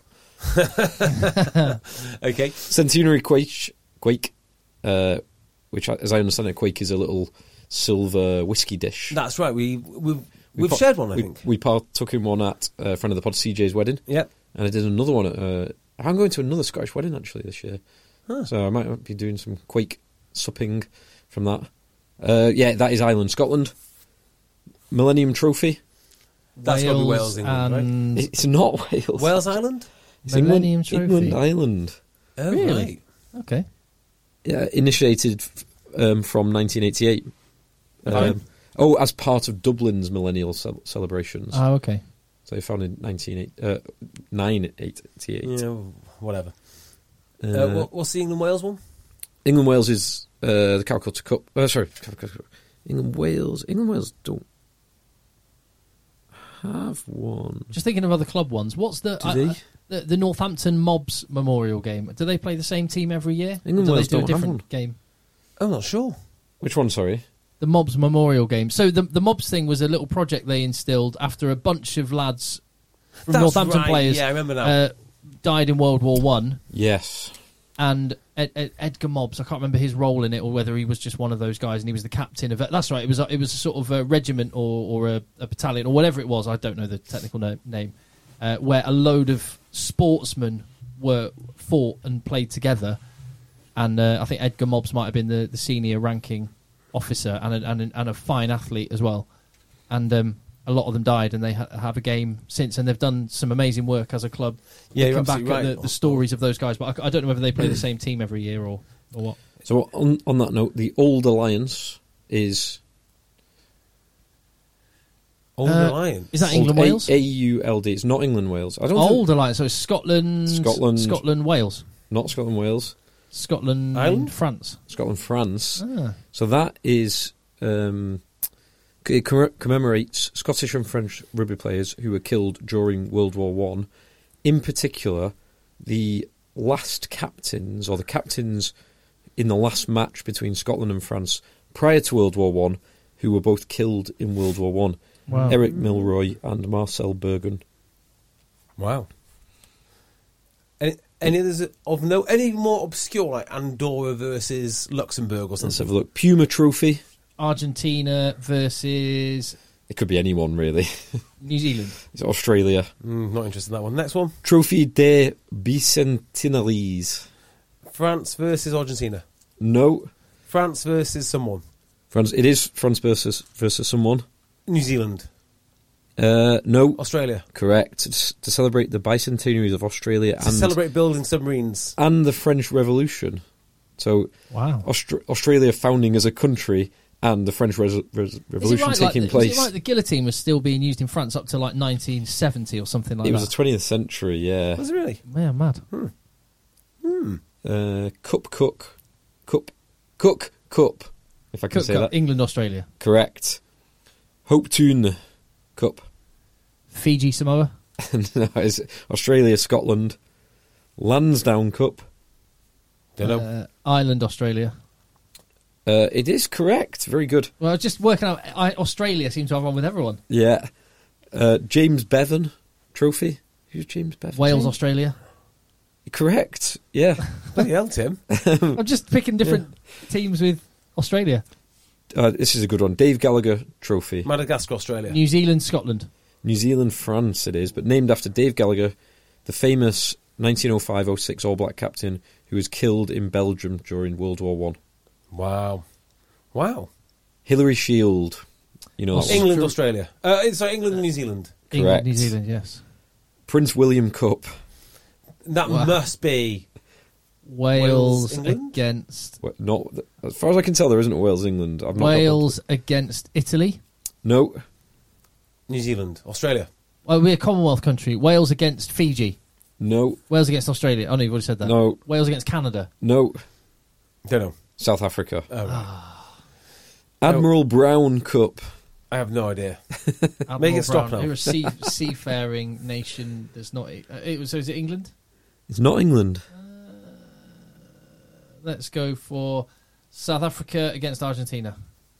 No, it is. So Admiral uh, Guillermo Brown was born in 1777 in Foxford, County Mayo. He emigrated at an early age, first to Philadelphia, then to Buenos Aires, so it's island Argentina, Ah, where he led the Argentinian Navy for wars of independence against the Spanish and Brazilian empires. Bloody hell. That's pretty cool. That was talking. Admiral yeah. Brown. What an interesting character. I'm just going to say. There's loads of these, almost every game. Tom Richards Trophy, uh, Antim Cup, Georgia, Romania. I'm, I'm going to bring your convivial uh, mood down slightly and just point out one thing. Um, I, I have no problem with what World Rugby have done uh, in um, but effectively exiling Russia from international competition. Uh, I, I, I'm- I just want to put just one little thing out there, and it's not Uh-oh. what, it's not whataboutery. It's a, Uh-oh. it's not a but. It's a yes and uh, yes and um, there's actual genocide happening in China. There's there's actual Uyghur Muslims who are being killed and um, and, and stuff. And we've been saying this for a while, so you know when you have when, when yeah, just be consistent in your principles. Yeah, do you, on the Be um, consistent. on the banning Russia thing, I, am not sure. I'm not sure rugby needs to take a stance on it. Really, uh, someone mentioned that oh, you know, we forget that you know, Russians are not Russia. So there are plenty of Russians playing playing, playing the game. Like Krill, what's his name uh, um, at Gloucester? Yeah, Um, Morozov oh. at Bath. yeah, I think rather than banning the Russian team, which they have done, Well, like the F1 driver. I, I, well, it's so murky, isn't it? Oh, because like because you have basically you buy your seat. And yeah, then- you, he's a where's paid, that money? Yeah. he's a paid driver. Where's the money coming from? But if the money was dodgy to start with, he should never have had the job to start Mm-hmm. with. So you can't have it both ways. It's like when they're confiscating the assets of the oligarchs now. Well, if they were that bad to start with, why did we let them have the money? You know, you can't have it both both both ways. You can't just arbitrarily t- take money from someone before you. eh, There must be a process to prove that they've done something, d- Mm-hmm. d- done something bad. Anyway, with Russia, I can see why. I don't see why rugby needs to have a stance on it. Although now they have, I can see why you'd ban the Russian Federation. But there should be somehow an option for these lads to play international rugby in a non-affiliated team. Does that make sense? Yeah, it so if doesn't. you're like of, a Ru- of, of, of Russian heritage and you're in Europe, there's. I don't think we should take away your opportunity to play rugby Uh, because of something which someone else has done who is not you. I I think I agree with that. I, I- I guess yeah, and and and my my point was only if you are going to take a stance, then take a stance. Um, so for example, um, the United Arab, Arab Emirates, which hosts an annual rugby tournament and lots of uh, feeds lots of money into rugby, um, is bombing Yemen right TikTok. right now. I mean, if you want to talk about Uh, well, they're, so they're, so they're bombing Yemen, Ye- Yemen and um, Hong Kong, where again rugby has an annual, very lucrative tournament, is now part of a is, is now governed by a government who are and have been, and this isn't just the, the word th- committing genocide on their on its own people, which in, in our own houses of parliament they they describe the Uyghur um, situation as genocide, and that's happening. If you're going to have principles, have, them ac- have them across the board or don't bother. Yeah, so uh, I guess the argument for the Russians and the oligarchs would be they prop up the re- a regime which is not, not very nice, to, to, put- to put it mildly. Uh, and you see the banning of Russian TV stations and all the rest of it. Now, we actually have TikTok, who is nothing more than a mouthpiece of the CPP, online, who do some very, very sinister things, sponsoring the women's game. We seem to be all right with that. So it's like you say, if you're going to have, if you're going to come out with these principles and these policies, you need to make sure that you've got all your, you know, uh, T's crossed and, di- uh, uh, and I's dotted, and, and you know your details. Because I don't see how those things sort of all add up. Was that your point on women's rugby, by the way? No, it was not. Okay, well let's It was let's, let's, not. Let's save talk that. about Let's actual- talk about a different game. Yeah. Yes, let's go back to some rugby. Uh, sorry, sorry for dragging us down that rabbit No, no, no, hole. it's fine. No, that was quite an interesting rabbit hole. Um, Hey, folks, I'm Mark Marin from the WTF Podcast, and this episode is brought to you by Kleenex Ultra Soft Tissues. your ally to help tackle your allergy symptoms this season. I love the change of seasons, but nobody loves pollen and all those other things floating in the air that make you sneeze during this nice weather. Kleenex Ultra Soft Tissues are hypoallergenic and allergist approved. So fight back against watery eyes and runny noses without worrying about irritating your skin. For this allergy season, grab Kleenex and face allergies head on. One size fits all seemed like a good idea for clothes Nice dress. Uh, it's a it's a t-shirt. until you tried it on. Same goes for your healthcare. That's why United Healthcare offers a variety of flexible, budget friendly coverage for medical, vision, dental, and more. So, whether you're between jobs, coming off a parent's plan, or even missed open enrollment, you can find the plan that fits you best. Find out more about United Healthcare coverage at uh1.com. That's uh1.com. Saracens Leicester, huge game, top of the table, and, Yes. a, and a great game Oh. as well. fantastic game. Really, really enjoyable. And I lost some money on this, so I'm absolutely upset. Mate, you only got two games correct this Oh, Only week. two games correct. My worst week ever. It just shows how tight, how tight the table is, and how, how Or- tight the teams I are. mean, that's one. That, I mean, some people might say it shows something else, but Yeah, yeah, yeah. no, fantastic game and a fair play, Saris. yeah.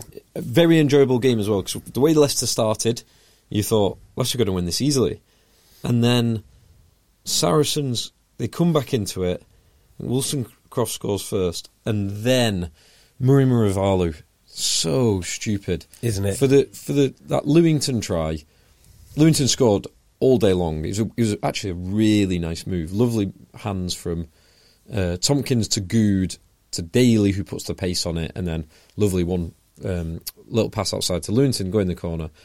Murray Murivalu dives in, no arms, hits him in the chest. Yep. There's no real danger, but it's just stupid It's so avoidable. Uh, and it, it converts what was a five point try ri- right in the corner. It was a, it actually um, Lewington got the conversion, so it was a seven point try.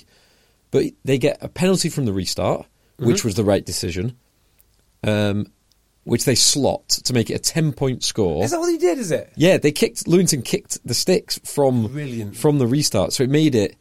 So he gets a yellow card. It makes it a ten point score, and then they also score a try while he's off. So Well, It's we- we- also- sorry, just Jules- on that very point, we've had an email from Yeah. Hmm. Mark Woodcock, um, who was at the game, and uh, he said I, I had uh, quite a bit of Wolfpack uh, whilst watching the game, so my head was a little fuzzy this afternoon. Um, uh, can you please explain why the game wasn't restarted in the usual way after the Muramuravalu sin bin? Hmm. Uh, because, as you pointed out, it was effectively 10 points because Alex Lazowski converted the kick straight away. So um, he says, I haven't seen this before. Can you just explain why? Yes, in in the act of I don't I'll, I'll get the precise wording of the the law wrong here, but if in the act of scoring a try, or shortly after a try has been scored, the defensive defensive team does something illegal, you can restart the game with a penalty rather than the normal kickoff. why is it not a penalty try? It was already, well, it was already a try. But you add the two points, then don't you? You have to kick it. Yeah, but I'd r- I'd rather have the penalty and then a shot of three as well because the try had been scored, so the ball's dead. So I would have the penalty try. So I have seven points, and then And then kick. the it's kick. like it's like the and one in basketball. If you're if you jump to take a, a shot and someone whacks your arm uh, to c- commits a foul, but the shot still goes in, you get the two or three points, and then And you get the then- chance to get an extra one. Yes, yes, Yeah. Whereas had you not made the shot, you would have had two shots from the free throw line as a penalty. Yes. I can't believe that Leicester, Leicester lost this. I'm so annoyed with them. They had a very good team out, a very good team out, including George Ford. and they had a relatively stronger team than Saracens did. I think they did. I absolutely think, think they did. The, the area that Saracens should have been dominant, and they probably were, is the front row. I thought their front row. But, Mac- Macca went off after two minutes. Hmm. So that, but it, they did have s- some good scrums still, but it was fairly even in the in the tie. I think. I think this is like an institutional winning mentality. Do you know, like some institutions just know how to win and they know how it feels? And because man for man, I don't think the Saracens team is as good as the Leicester team. But, but Leicester Leicester have been building that as well, and we've been saying exactly the They've same not about won them. it- This was yeah. just a great game. But they've and- not won anything yet. That's I, the th- thing. haven't I they? th- well, I think Leicester would have edged this at Welford Road, and Saracens edged this at home. I, I, I might, Mm. I might, but th- that's how e- even and good these sides are. And uh, Mm. you and I, uh, before the season, were both, as we mentioned a few times, and we mentioned this last week, were so wrong about Saracens. Oh, Yeah. So It wrong. is, it's, it's It's not good for the league, I don't think, that a team that have been excluded from it for a year are automatically pretty much the best That team good. in it. Uh, they, I mean, half of their players were still playing international rugby, so it's not like they dr- all of a sudden had no exposure to the top level. Hmm. They they kept their eye in a Yeah. little bit. just a Yeah. fair bit. And I, I, this isn't just um, Johnny Come Lately saying it now um, after the horse has bolted. I will say you can go back and listen to many podcasts, and we have many, many times, years before his Wales debut, been beating the drum about Nick Tompkins. And he's the one that got away for me for England. I'm not saying he's ever going to be the world's greatest 12, but at a time when we're looking around going, Where's the 12s? Where's the 12s? And he was Yeah. brilliant. And I, I just can't believe we let him get away. Thing is, He was great. Wales will pick up and play anybody. Mm. So the, the amount of lads that have played in the 12 jersey for Wales, I don't think would get, ever get a shot at England Mm. ever. So Nick Tompkins would be one. Johnny Williams is another. Mm-hmm. Uh, I don't think Hadley Parks had ever played for England. Uh, Mm. As much as everyone loved him, Had- Hadley Parks might be one who could have pushed. Actually, Yeah. I I, I really I- I- do. I rate- really rate him. I Hadley, really Hadley rate him. Parks would have played for England if if he was English. I don't think he well, would. Well, I, I think he would. And uh, but Nick Tompkins was operating at a, at that kind of level. I just don't understand how this one got Uh, away. Do you not think Nick Tompkins is just an amazing Saracens player? Because we've seen him at Dragons and he wasn't amazing there. Mind you, who is amazing at Dragons? They're a joke. the whole Yeah, organisation from top to bottom is a joke. he, he's been solid. I, he, there's been a couple of games where he- he's been a bit it's been a bit iffy for Wales, but on the whole, he's been solid, very dependable. He's good. good- I think he's good for Wales. He's reasonable, But yeah, but he's you, not- wouldn't, you wouldn't see that at Dragons, but Yeah. you will see it at But Saracens. Sa- like, you know, Saracens- in his Wales performances, you go- wouldn't go, yes, get me Tompkins on the phone now. Yeah. You know, we need, we need if there's, someone's going to change nationalities, it's going to be that boy. if I if I was England and Manu Tuolangi goes out injured uh, the day the day that the team is announced, it- it's exactly who I'd want him in the squad. really? You go for Nick Tompkins as a Manu Tu- Tulangi replacement?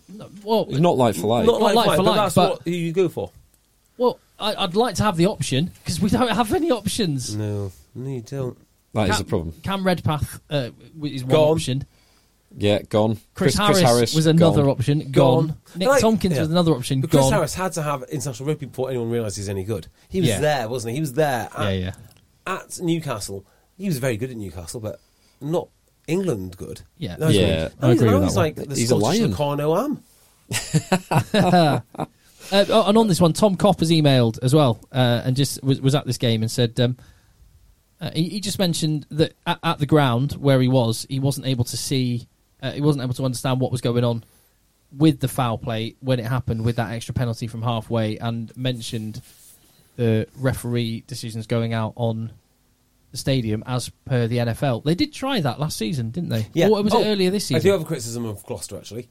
You have no idea what's going on. So with Sale, you always hear the, the announcements who's off, who's on. I Okay. had no idea when subs were getting made. Mm, that's interesting. No idea. Well, on But, the- you know, Sale have got a rich history of great great pitch announcers, so that will probably be the way. You get text messages when then services are no longer Yeah. required. Um, on the so there's the yellow for Murray Muravalu, which is just stupid. Like be Yeah. better, and you cost your team.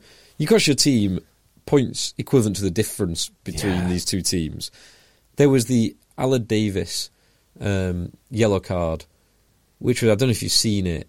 Ford steps back in, into him, and there's a clash of heads, which he's too upright. So it's it felt similar to the Adam Coleman incident with Lewington from a few weeks ago, which was a red card at the time, but then was actually overturned on appeal. Interestingly, but Alid Davis was upright, whereas Coleman was bent at the waist in the that. So I can see that being a yellow card. The interesting one was Callum Green extended neck roll on Billy Vanapola, with then I think it I think it might have been uh, Rafael came in from the side on Vanapola, and it got brought to the attention of the referee. I can't remember who was refing now, um, but didn't do anything with it. And I thought that could have been. It was an extended neck roll, and then a player flying in at the side with Vunapol Billy in a very vulnerable position. I think that could be a yellow. You've, I've seen that given as yellows oh, so frequently. Well, uh, let's talk about a very strange yellow card this uh, this week, just bouncing around a little bit. Can anyone just tell me why Bristol received a yellow card for that tap back? Uh, so I've not. What was the penalty try? or Was it tap? It was yellow, yellow card, but not penalty try. which one was that? Oh, so right at the end, Yes. Can you explain that? it was a tackle off the ball. Is that what it was given for? It was tackled. Yeah, the outside man who I can't remember who it was now was tackled off the ball Ah. in a. Well, they decided there was enough cover to make sure make it not a certain try or not a uh, what's I the thought phrase? it was probable. the, yeah. I thought the yellow card was tapping the ball backwards. no. And that was illegal because maybe he was on off his feet when he inter- interfered with the ball. No.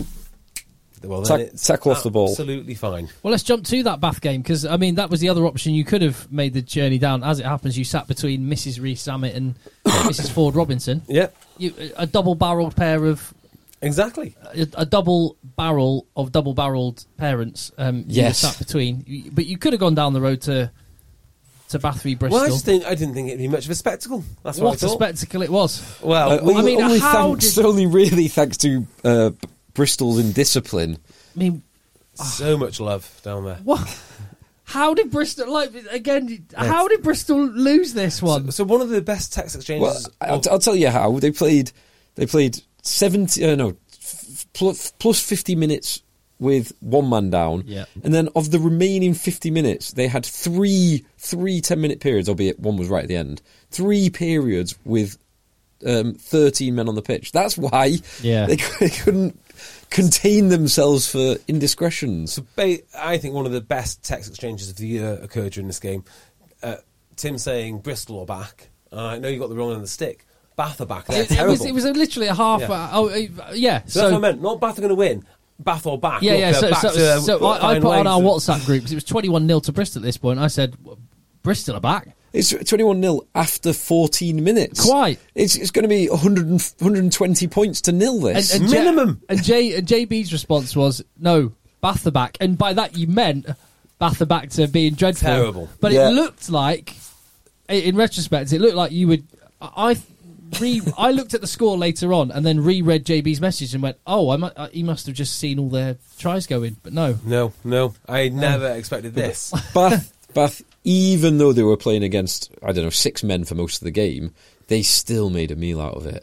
They Yeah. still really. It took to the 85th minute. It's to- taken basically they're they're spending their whole salary cap on over the hill stars, all on the pitch at the same time, all doing their very best against 13 men to pull this victory. I off. wondered how JB would square this circle on the podcast. How could he be? Because had Bristol won, it would have. It's like oh, oh how, oh, how I can't compliment them. And when when Bath win, you still found a way to No, there's- to there's- neg both yeah. teams. There are no there are no winners in There's this. no- the, yeah. the fact that Bath struggled so much to take down half a Bristol team. They, There's- It's yeah. I mean, The atmosphere would have been brilliant. I they wish, haven't- I, yeah, beautiful day for it. wish on a Sunday I would have gone to that one. The the bright note from from what I saw, the bright note was uh, Tom de Glanville. He looked ace, and he he Well- he played a lot of the second pivot role when Cipriani was there. He was often the man out the back, and because he's got a nice turn of pace and good distributor. The Cock and a Singer uh, return was also quite quite welcome to see. There's a lot of salary cap there, a lot of it. It needs There to be is, fit. and there's there's a lot of potential. Whether we've whether we've seen all that potential, I'm not quite sure. I- and in the But there absence is that. of uh, a Manu, if he can be good, he's the sort of person that again would be quite useful to have in a I squad. think I was right. They've won three and four games now. they are officially off the bottom of Yes, the they table. are. Officially. So they've got four wins, and Worcester have got four wins. Yeah. So I, you know, I thought Worcester's top end would be five wins this season. So they need one more, one more win, and they've uh, there. Yeah, but now Diamond's in charge. They've cemented themselves firmly to the bottom of the table. Well, that, that win will be coming. That win will be coming. I, guarantee, I guarantee it. Um, Well, well, on, on on to Worcester and London Irish.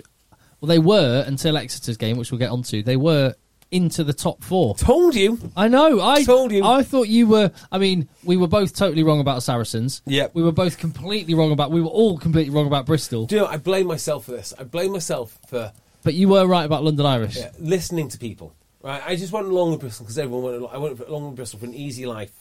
Well, yeah, yeah, you know, Bristol, Bristol will be top four. I knew they wouldn't be top top four, but I just went along. I, I should have stuck with my instinct, with, which is not them. I still would have picked Sale. Anyone but them. Yeah. So were you just saying London Irish to be contrarian, or did you No, genuinely I believe genuinely that? believe that. I looked at that team. I was like, they're not losing anyone. They spent a lot of money, and there's locks at ace. That's what. That's how I judge teams. How good are the locks? and and locks. And he halfbacks. he who shall not be named, or at least he who shall not be named inside the borders of uh, n- North Of or Ireland. Southern Ireland, is just. I mean, what other ten would you want? Although Nick Phipps, his little reverse pass that was was- outrageous. It reminded me reminded me of the story that you had, JB, where you were struggling to pass off your left hand, so you practiced the reverse Pass. inside out reverse pass, and then realised that goes the same direction as your right handed pass. Exactly. hours and hours wasted in a corridor in school. That was a lovely little um, Oh, flick off the base. That was outrageous. It's London. They could be called London London Argentines at the moment because Creevy got 2 mm-hmm.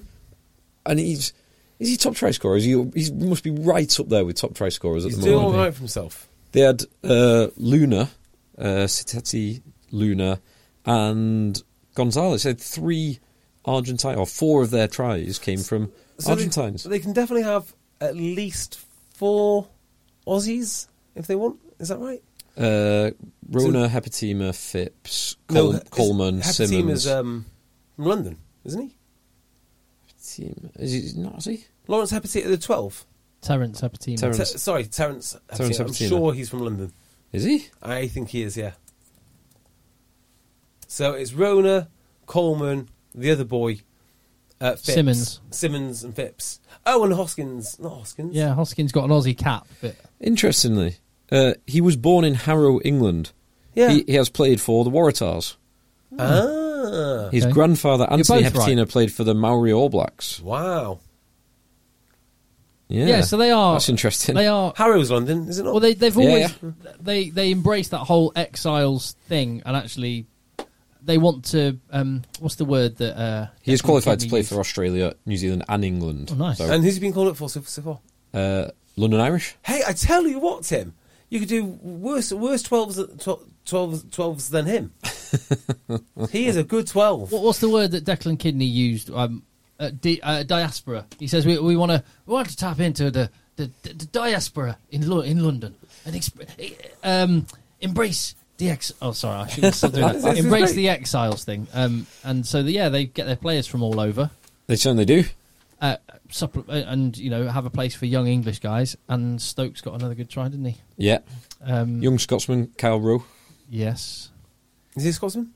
Uh, well, he's in the Scotland squad. All right, good. And yeah. that that's that ground is the place to be at the minute. And over the next few weeks, they've got Saracens at home and Harlequins at home coming up, including their Paddy's Day game. And uh, there's not many if they places win I'd those two rather games, be. they're top playoffs. I'm telling you, now playoffs. They, They'll they're, be pu- on. they're pushing. They're one point off. It's on. uh, one point behind Exeter Chiefs at the moment. And Exeter Chiefs. Oh, can we can we just talk about Oh, for- yeah, before yeah, yeah, we go, yeah, of move off course. London Irish Worcester? Have you seen the Doohan red card? Iron do, yeah. Not for me. it's no, not a red card it's for not a- me. it's not a red It's card. not a red card for me. He goes open handed for a handoff. He is a bit clumsy and he catches with, I, I think, top of the forearm slash wrist into the face. Massive forearm wrist, though, isn't it? Uh, yeah, It's a massive forearm rift, and, that, and that's basically it. Had, had Faf de Klerk done the same thing, nothing would have happened. No. But it's it's low force, low danger. It's it's just a rugby incident. I may be penalised for being clumsy. The but- worst, the worst red card. Not the worst, is it? The worst is in it was bad. Not as in the decision was bad, but the worst was a Nilango red card. That was such a red card. and that's he's only just come back from Yeah, I know. doing exactly the same thing Ugh. four weeks ago, whatever it was. And you can see He he just like curls up on a ball because he know he knows he's done it again. Again. Oh. Yeah, that is because Will Butt is a big, strong boy. Mm. Um, that was a bad challenge. Will Butt That was is a bad. very, very good player.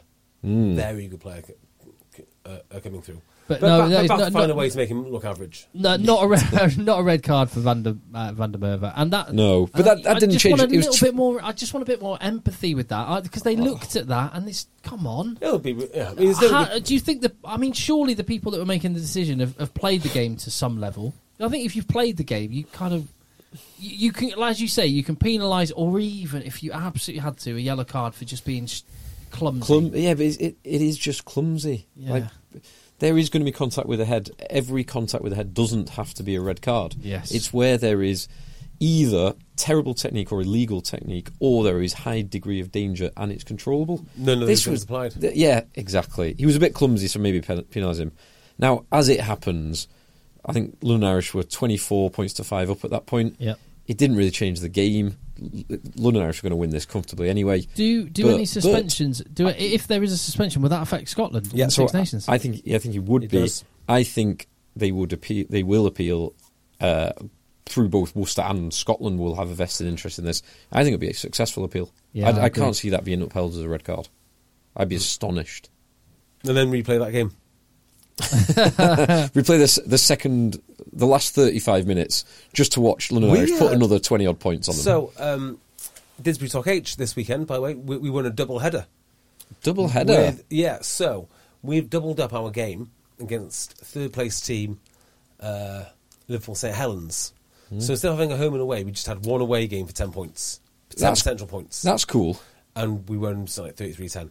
Thank God. So Pick up yeah. all ten points. Oof, yeah, so that was a big, big win. That's that's really cool. That's a sensible thing to do at this time of the season. Yeah, so we we do double headers for, well, if we've got fixture congestion or with cup games. Now, I actually think double headers would be the perfect ni- perfect way to square the Rugby Premiership Cup or to run a cup competition for rugby without it um, Eating into fi- the season. yeah, making too, too much fixture congestion. If you have a league game coming up, and I think the same would work with football. How often do you see a football match which is like City United on a Tuesday night and then City United on the weekend? One of them matters, one of them doesn't. Just Hmm. combine it into one mega game. Yeah. like, they'd be so it'd be That's so very much cool. more exciting. So much more I mean, exciting. half the gate receipts, but very good. yes, there That is is that. that is a good And point. they don't struggle to sell tickets either. do they? Yeah. unless you double the ticket price, which is I'm or quadruple the tri- ticket Yeah. price. So I was in your neck of the woods um, today, Phil. I was in your old stomping ground. Um, oh, just up the road from it. I was, uh, where I was at Berry Sports Club. Ah, Oh, yeah. Or at Berry Rugby Club. I know it well because I, I played a, a teeny tiny bit of uh, rugby league for a period, which was Berry Rugby League at the time, which was, I- was there. I think Salford City Reds had an academy there. Salford used to use Sedgley's facilities for Did a they? bit. Maybe that's what yeah. I'm thinking about then. Well, they had some. They had some literal big, strong boys. Um, Did they? i- i- In Berry, some some 13, 14 year old lads that run a- ran hard, but Mm. but but the mighty Rafi Quirks Broughton Park un, uh, under 14s did them. So that's- Awesome. Uh, oh, by the way, Broughton Good Park's stuff. result this weekend what was it? 5 0 loss to. 5 0. 5 0. What a classic. That is I've done a 6 0 once, I think, against Rochdale. I've done a I've done a nil nil. Wow. It was uh, it was Colts, uh, uh, New, Newbury Colts. I can't remember who we were playing, but it was the coldest day I've ever played rugby in. Uh, it was, and it was just, just uh, yeah, it, it were horrible conditions, and uh, yeah, nil nil, I think I think lowest I've ever three had all as well. I've had. I d- Sick, we lost six five in the cup away to Matlock. This was a, a Colts Colts Cup away to Matlock, which was horrible journey together. Middle of December, freezing cold. We scored one try, they kicked two penalties, and you lost. Amazing. Awful. Amazing. Uh, what, what, what else happened this, this weekend? the Albion lost uh, to Coldy. Devastating. Coldy are doing bloody well. Yeah. Really well. And Sedgley won, but I can't remember against who. Luctonians, uh, 13 15, I think it was, with a. I think they struggled in that game, struggled very much. But they're, they're in second place at the moment. Former B, uh, our former someone we played with before, Jamie Harrison scored the winning try. Four. The, the guy Tigers. for, Is he for, still there? for Cersei Tigers still there, and uh, this is No, uh, th- th- this is the guy that thought a, lo- a slice of bread had 400 calories in it. and and this is the guy who missed the first team game. Because the fox hat. No. But um, because it was Valentine's Day and he went to see Fifty Shades of Grey with his missus at the cinema. Is that right? yeah. He also got so this so, Outrage. this, so this lad also got kicked off the bus at, at Broughton Park because director of rugby, uh, current director of rugby, uh, Jason, Jason Duffy, Duffy. said, I don't know how, why I had this tantrum. Thinking back about it, it wasn't his best bit of my management. But um, he was head coach at the time. We're going away to Cuba Lonsdale, and our best player, bar none, which is this lad, Jamie Harrison, who could score tries from absolutely anywhere, showed up with a fox hat with a little bit of a bad attitude, and he went mental about his hat. Get, you know, take your hat off. No, take your hat off. No. What do you mean fox hat? What, what- Literally, like a fox sitting on his hat. Uh, head. like, you know, like he was, you know, like he's seven. yes. Uh, and he wouldn't take off his fox hat. So um, Jason kicked him off the bus. I'm like, right. So I was like, we're going to uh, Kirby Lonsdale without our best player. Got good hiding. Ridiculous. yeah, it's either Wigton or Kirby Lonsdale. Better times for Kirby Lonsdale. Yes, quite. Better times for Exeter Chiefs. Uh, and Yeah, th- there's th- something nice about watching Ollie Woodburn and Tom O'Flaherty just tear it up, They're The two handy Wizards. players. Wizards, mate. Very, ha- but the- and two big strong boys uh, in in the centre together One- again. But yeah, by the way. well, one big strong boy Well, and he's understudy. yeah. Hen- well, whichever. Um, uh, Woodburn looks electric, doesn't he? Just the way Yeah. he burns is so powerful. He- Just he's so missed powerful. quite a lot of rugby over the past couple of years, but before he missed quite a lot, I think the season before last, he was on fire and he looks like he's back to his best. Not not in this game, but did you did you see his NFL style take for the crossfield kick uh, last week or the week before? Oh yes, yes, Like, yes. full reach diving over the line and gets it down. No, but do you know Awesome. who I did see him do that against a few years ago? Montpellier, and it was up against current Leicester Nand- Oh, Nandolo. Nandolo. Dolo. And the thing is, on paper, they look similar, as in the height.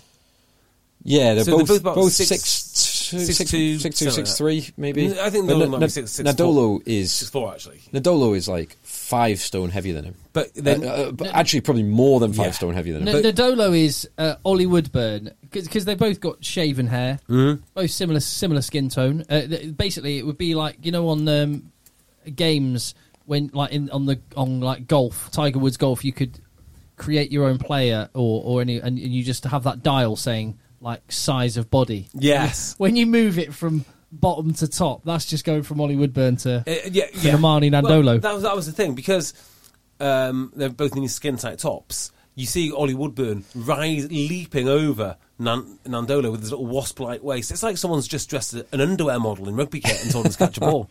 do you know? Do you know the weight? The listed weight difference on, b- between their This is nonsense. their I will go, Wikipedia.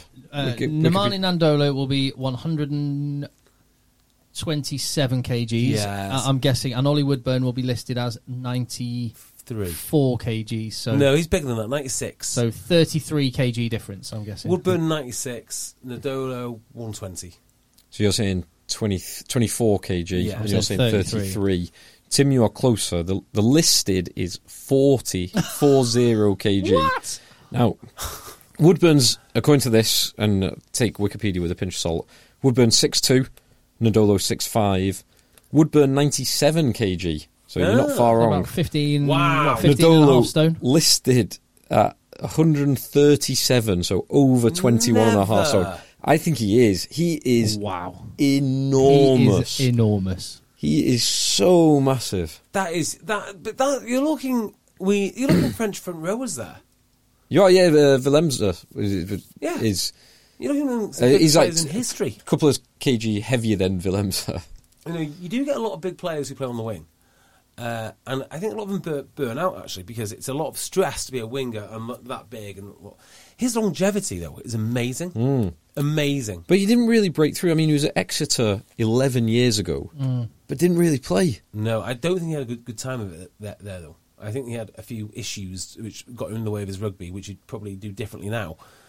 And that might, might that might actually account for why he's been a, been a late developer. yeah. Well, well on, on Ollie Woodburn, Sam Griffith emailed is just uh, s- pointing out just how prolific uh, he has been. And to your Bath complaints, uh, the two players at Exeter I who love highlight this. where how Bath got it so wrong, all the money they've spent on some of their big recruits and not keeping Ollie Devoto and Ollie Woodburn. Simple For things, isn't example, it? Mm. really simple things. Yeah. So Devoto got Player of the Year that year, and Woodburn got Most Improved Player. Yeah. So Woodburn let him go to Exeter and uh, and, and win everything, and uh, and will buy Joe Thockner Singer. It's mad, isn't it? But I'm going to give Bath a compliment though. I think they, m- hard to say, they might have learned their lesson. If you look at the kids coming through now, Oh, 100%. they might have Yeah. learned their lesson. yeah. Yes. But But, also, I'm not convinced. y yeah, the, the real push comes to shove will be when Jonathan and Joseph and Anthony Watson are available to leave. Do they re-sign them on mega money deals, or do they lock down De Glanville and Mm. Bayliss and Ajomo and all and Yeah. Wilbur and all those Well, guys? Who, where do they? Haven't they just offered those boys new deals? yeah, they've all I think they've I think, signed a, them I all think a up. good few. Whi- which No, is- no, no, no. which is Oh, Sorry, the sorry. point. The the, the Watson, veteran players. Watson and So Joseph. I think, I think they've left the deal on the table for them, saying you can have this. And certainly Watson said, "No, I think they're worth more." I don't think he's finding that market though, so nothing's happened. So I think there's a Mm. deal on.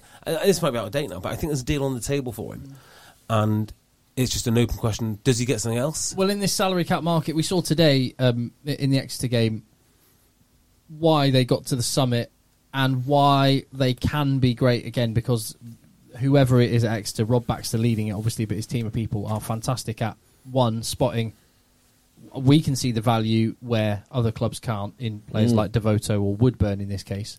or Yanis Kirsten or and Jack exactly Vermaelen th- picking who up- who had heard of Janis Kirsten and Jacques Vermaelen Yes. wh- before they came to Exeter? Yeah, yeah. I'd never heard of them. yeah, Yeah, it's but true. now now you know who they are. And, and, uh, and Vermaelen, um, wow. So who said this, and what does it mean? We've looked at, the, at their training methodology, and we've deloaded them. Uh, Alex Sanderson said that. Correct. Does anyone know what it means? Uh, they Deloaded them. they've, Created given, they've given methodology. them more rest time. They're they're, they're Yeah, not wor- like- they're not working as much. So if I Deloaded was them. to say it differently, would this make Deloaded them. less Would- less work. He said deloaded them physically and mentally. he did say that. I, I, I see the I kind of see the sense. Why, why, why? So would it? If I said we've trained less, would that work? yeah, but that doesn't address the mental deloading. Hold JB. on, you're now listen. Right, Does that make sense? I'm gonna, I'm gonna, I'm gonna point something out. You were always very, very complimentary of how Steve Diamond had a very low injury profile with his sales squad, yeah, hundred percent. and and had good results because he didn't work because he, he, he had a lower work. I've got no problem with the principle. I've got no problem with the principle. Is it just the description of Yeah. it? description. Steve Okay. Diamond would not say that. He'd be Uh, like, can you "Yeah, imagine- we're working less." Yeah, we, we a, a bit more time off. I gave him an extra day off. Yeah, got the beers. Uh, we've de- what deloaded them. We've trained less. Uh, I think extra have got sales number big time. they have. Big time. Uh, Particularly at S- Sandy Park. Sale, from what I saw, Sale did very well to restrict Exeter to only the three tries, preventing them from scoring in the second half. That that is a big positive for Sale. What's not a positive is them. I mean, this game was over at half time because Sale just couldn't break them down. It took till the they scored one try relatively early on, and then took it to the seventy sixth Yeah. minute, seventy eighth minute to score the second. I'm not a big fan of swapping one big name fly half for another big big name fly half. I think you know bringing people through your academy, developing people, that's the way f- forward for rugby. I do, however, think that George Ford can't come soon Mm. enough. Not because he's a massive upgrade. I think he A- is. probably an AJ's upgrade. excellent. AJ's excellent, yeah. But it's a new set of attacking ideas, Mm. and I think that's going to be just as important. I Sale were the best team Team in the ball in league hand. with ball in hand. Yeah. Uh, tra- uh, quote JB, Uh, and they only- were they only were eight years ago. and they were exceptional. Um, it's not quite as fluent these days, um, but le- le- just to throw the positives Exeter's way, Max Armstrong was at the game uh, and emailed us when he was on his way back. Contact headchasers at gmail.com. He said, uh, "Turns out our, our massive South Africans, being Exeter uh, and Zimbabwean, are slightly better than Sales."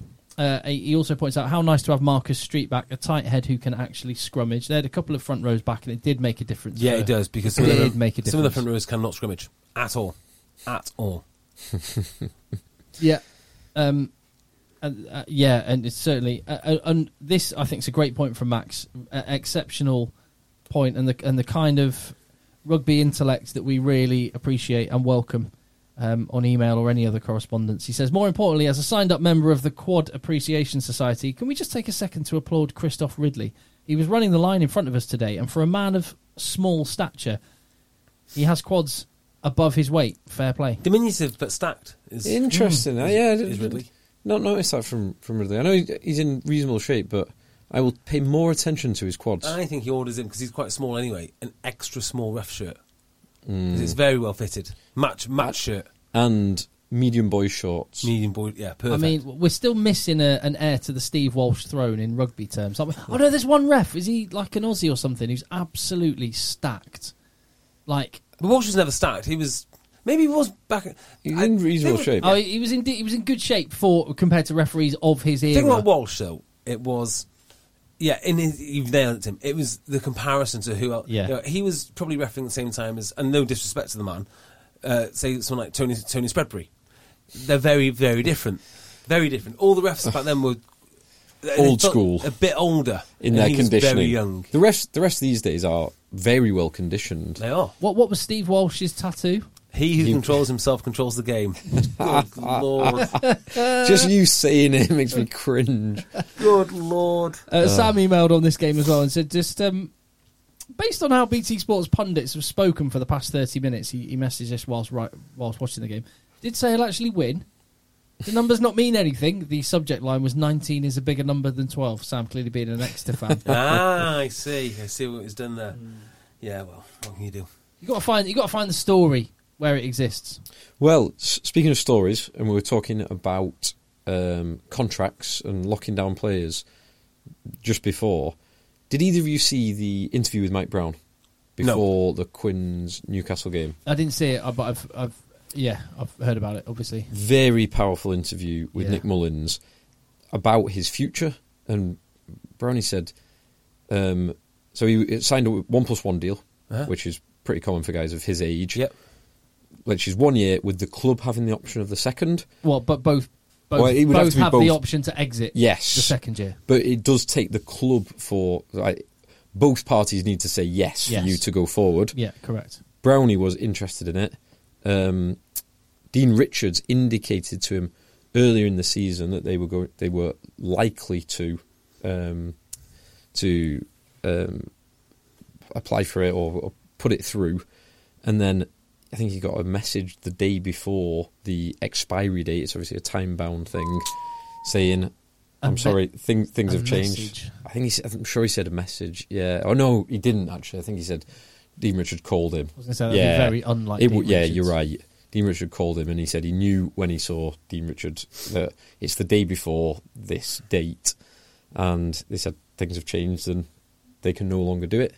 So he's basically what happened to him at the end of his Quinn's days, which was heartbreaking for someone who's such a professional, and he's he's still playing good rugby. He's still playing good rugby then. He's still playing good rugby now. To have it happen again, and you can see he was like, visibly choked up. Do you know at where it. he would be a very good fit? Probably plenty of places. He would've- Ealing Trailfinders. No, not there. Not there. Doncaster. Not there. Uh, this is serious. I- I think he, a sale are crying out for Mike Brown. As fifteen, yeah. I- They I wouldn't- really need a 15. I think. I think Worcester.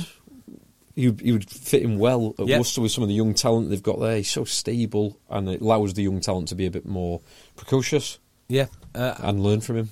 I just think, yeah, there's a lot of places that I think. But I think he's still capable of being in a championship winning team. Who That's is? the other thing. I'm, I'm just thinking that I'm, I'm looking at Leicester because they quite like doing this, don't they? Oh, we, we'll, we've got Van Portfleet and Ben Youngs, but but we'll keep Richard Wigglesworth, Wigglesworth. just in our back pocket when we need. Yeah, him. Yeah. Actually, it's, it, he seems like uh, like who plays fullback when Stewart isn't available? Um, Bryce Haggerty. Or Yeah. Billy Burns. yeah. Billy Burns Billy played this. Burns? Uh, Billy, Freddie Burns. Freddie Burns. Freddie you Burns. stop trying to make Billy Burns to Leicester happen. Billy Burns. No, he definitely. He's an Ulster man. But I wanted to make Did, did things Billy in Burns that put that happen. kick in, by the way, a crossfield kick to Balakoon? Awesome try for Ulster. Great try. I- I don't Absolutely actually awesome. know if it was Billy Burns. Oh, it's good. Be- It beautiful. wasn't Freddie Burns. Oh, but also, I I looked at that Cardiff team this week and I thought, Cardiff, back row, uh, Navidi, Ellis Jenkins, both of them, there's, there- and Rayleigh Lowe and um, the uh, Halaholo in the centres. There's legitimate talent in that Cardiff team. Also, smash them 40 points to 5. is- That Balakoon, he's got This is- some unbelievable gas. Balakoon is This is the story of class. Cardiff and a lot of Welsh rugby teams. I remember Cardiff going to Sandy Park in Heineken Cup when you know Exeter were sort of still they hadn't won anything yet. They're still the up and coming force. They were good, but they weren't great. The Blues showed up with seven British and Irish Lions and proceeded to get absolutely pumped, Pumped. absolutely pumped from start to finish, obliterated. if any if any Welsh side's going to do well, it will be Cardiff. They've got the they've got the the You'd nuts and bolts in think place. so, and wouldn't they you? did- they almost beat Quins at home. Coulda, shoulda. Yeah. Yeah. I think you're right. I think they're the best of the bench at the moment. I don't really care though is the answer. Fort 48 12. I know. I mean, you look at the results in the URC. It's, it's a joke league. It's a, it's just a joke. And someone on, on someone on Twitter tried to argue the point. Oh, look, there's some uneven results in the Premiership. Oh, what a terrible league! It's not, it's not the same thing. These the, the the lopsided results in the Premiership are often the exception that proves the rule. Whereas what we what we had this week, a few 60, 60 points to sevens. in the Your URC. beloved, your beloved Benetton went down pretty hard. Yeah. What's the point? It's absolutely pointless. so yeah. Uh, just before we finish off on the last game, there was a clip doing the rounds this week. Uh, uh, it was a new Ammonia clip, and he's talking about wo- about women's rugby. I wonder Okay, what here's we your- what, here's your Okay, women's this rugby is your point. women's Yeah. rugby point. It okay. is so annoying because there it seems to be there's only one way to talk about women's rugby, and that's this defeatist, we must do better, almost guilt ridden, um, somber attitude about the game. Was this to do with International Women's Day or something, which is coming up? Oh, Who sometime? knows? Who I, I knows don't know. what I'm just wondering what worthy, what what sparked this. trendy. I've- I've- cause it is. I, I don't hang out on Twitter particularly, so Well, I don't think know it's what's going on. important because obviously this is going out on a podcast. He is a very important voice, and he's there just basically giving it both barrels to the state of the women's game, and it, it's the most bizarre rant because he starts with saying um, how good the women's team are. Yeah, okay, they can they can be the best in the world. They can have the best team. They you know, can have uh, you know, professionalism, but you know this isn't good enough, and this isn't good enough. And one thing he said is the grounds aren't good enough. So I thought, the grounds aren't good enough in women's rugby. The grounds aren't good enough. So I just went and looked up the grounds that all the teams play at. Where where where do Hart, where do Hartbury play at? Uh, Hartbury? The Hartbury S- Stadium? Or- King's Home. Do they play at King's They Home? play at King's Home. Where do Exeter play at? Sandy Park? Sandy Park, exactly. Left, Loughborough Lightning, Uh, At, do- Lough- they play- at Loughborough, which is a pretty tidy setup. one of the best sporting facilities in the world, probably outside of America. outside Well, of America for college. So yeah. for, What, yeah. what is he talking about? Um, Saracens play where? Uh, Allianz? the Stone X. Correct. Uh, oh, yeah, sorry, Stonex. Sale Sharks, or uh, yeah, Sale Sharks, uh, Sale Sharks women have basically got a ground to themselves, which is um, Hayward Road, which is a Which, great or ground. shared with Sale FC. yeah. So It is a great, great little ground. What's which he got talking refurbed. Uh, if one Okay, end so of it refurbed uh, but recently. hold on. So, Yeah, but- so, so so, the the, problem- grounds is one point. So, what was the what was the general thrust? That that we, um, we we must do better. we must do better. And I Okay. just don't get it because there is the, you know, England is one of the few countries with a professional women's team. Now, if the women make that money back, I would be surprised, but you know that's what the RFU do. If he's talking about pitches lower down the leagues, uh, well, why is he not complaining about men's pitches lower? And also, the pitches don't matter. You know, for a lot of for, for a lot of teams, the, the pitch actually is a competitive advantage. And I don't know if you can recall as far back as like five years ago, but Welford Road was an absolute hellhole. Uh, They didn't even have grass by the uh, subs pitch. So I, so Uh, sorry. I, I Subs haven't pitch. seen this particular um, thing that you're talking about. All, all I would Just- all I would say objectively is the women's rugby in England. Certainly, I can't speak for other unions, but women's rugby in England is one of the few things which stops me from thinking the governance of rugby union in England is ridiculously poor because actually I look at the women's game and think there's massive progress been made. As you point out, England have one of the best teams in the world. Yeah. They, they regularly dominate uh, most other teams, with the exception of New Zealand and, and to an extent France. Uh, they have a they have professional athletes operating in a, str- a proper league at high quality facilities, which many people can, if they choose to, go and watch. And they have games on the red button on the BBC now. Is it? I just can't- No, it's like wh- what? What more?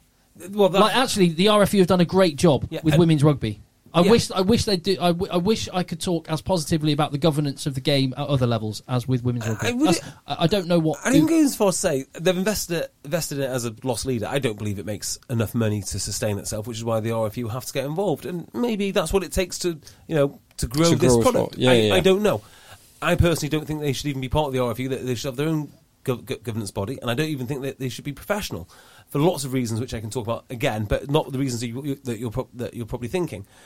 Um, but if you were to listen to that, right, if you were a woman coming into the game, or if you wanted your daughters to play and you watch this small segment of a small podcast with one of the leading voices in rugby telling you it's not good enough and we need to do better, you probably wouldn't go down. You think, well, this is pointless. Well, I haven't listened to the whole podcast as well because quite often small Twitter particularly. no, no, this is You take small, you take small pieces Yeah. and and you give it a no, this is a lauded clip. you give it a little uh, title which makes it clickable and there's it, No, it, it it wasn't lacks the context around Uh, it. the context was quite clear. I mean, this was this was a a bit of a monologue, really, to gin up support because it lo- it feeds into narrative that there are the haves and the uh, the haves and the haves not have have nots. I'm telling you now, women's rugby or English women's rugby is not the have is not the have nots.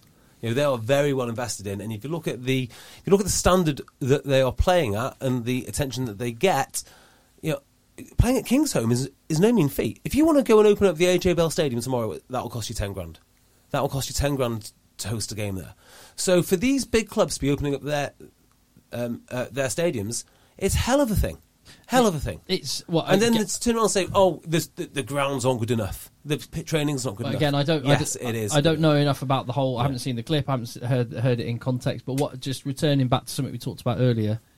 Uh, if there was a have not, um, which the RFU Championship. are responsible for now, the championship. Championship, yeah, of, of- of course. Sell Sharks, right? Their their women's team. Uh, now, don't get me wrong, the money isn't great, but I don't think the money should be great. I don't think you've got an entitlement to be a professional. But if you play for w- Sale Shark, Sh- Sharks, late, uh, Sale Sharks ladies, they've got you a ground. They've, you know, their coach is Rachel Taylor, who is the most capped Welsh captain of all, you know, just the most capped Welsh captain. I mean, that's you know, they are looking after that that team incredibly well.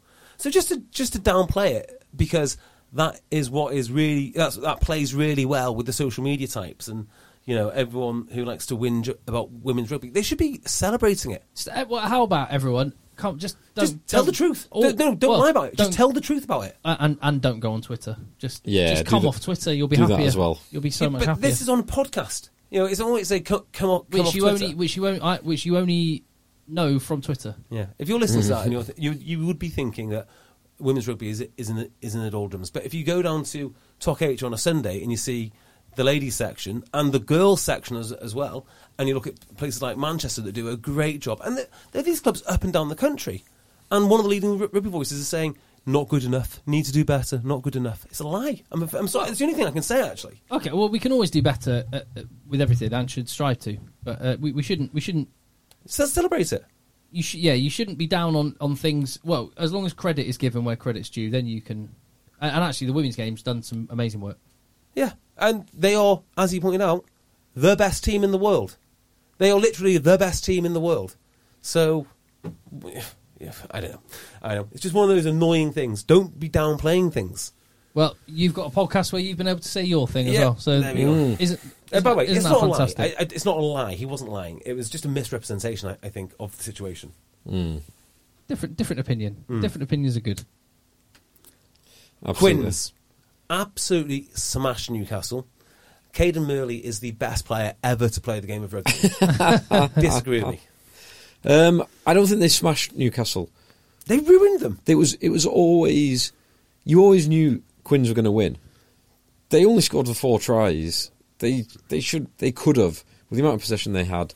They could have scored a lot more. Part of that is down to Newcastle, who defend they're an organi- well organised team at set piece and defence. Part of it is down. I don't- Quins didn't have their best day apart from the Hugh Jones try was brilliant from Tommaso Allen. Mm. Caden Murley took his try as well from a total of five yards, and Louis Liner took his try great from I don't know twenty five yards. I think this game was not really about two teams. It was about who was better, Caden Murley or Lewis Liner. And I think on the evidence of this game, it is Caden Murley. Interesting. Definitely, 100%. You've got it in for Louis Liner. Well, I, I'm just going to refer back to what I said last week. It's uh, we're we're not when we say uh, who should be in the international arena, uh, that they'd, they'd both be worth a look. But uh, it's not. I, d- I actually do think there is something t- in what Eddie Jones said about the test animal, and I gave you the example of Andrew Kellaway. Couldn't even get in the Saints side, record breaking try scorer for Australia. Well, that whiteboard's not in use now, so we're going to use it to record tries scored by uh, Caden Murley versus tries scored by Lewis Liner. and who, objectively, by my standard, had the better game each and every week. we'll see who wins this. will we? Well, it was Merley. Merley this week, 2 1. Early this week, yeah, definitely. Nice, nice little haul that. Hmm. I thought the um, the first Quinn's try they scored was very neat, a very neat little move. I didn't know Tommaso Allen was that quick. Was that the first one? I was, he was the Hugh Jones. Yes, Hugh Jones. One The was- second or the, s- the first Caden Merley try Hugh you're referring to. No, Hugh Jones is going back to Scotland. I, I understand. That Is was he? a rumor. Yeah. Hmm. And I hope he's not because I think he looks nice in that Quinn's team. I think he's the sort of player that suits them. He's a great player for Quinns. He really is. I mean, they've got Northmore and Marchants who can also make that 13 jersey their own, God, yeah. but he's a very handy player to have around. Yeah, he is because he allows them. It's their flexibility that allows him to come in and play because you can Mm. Yeah. move him to the wing or do whatever really. Do you know who he reminds me of? I don't know where he's gone. I, they might different players, but the reason he reminds me of him is because when they signed him, it just comes with so much attacking talent, talent and promise. And he didn't think Hugh Jones is starting to fulfil his, but Francis Saili. So he played more of a 12.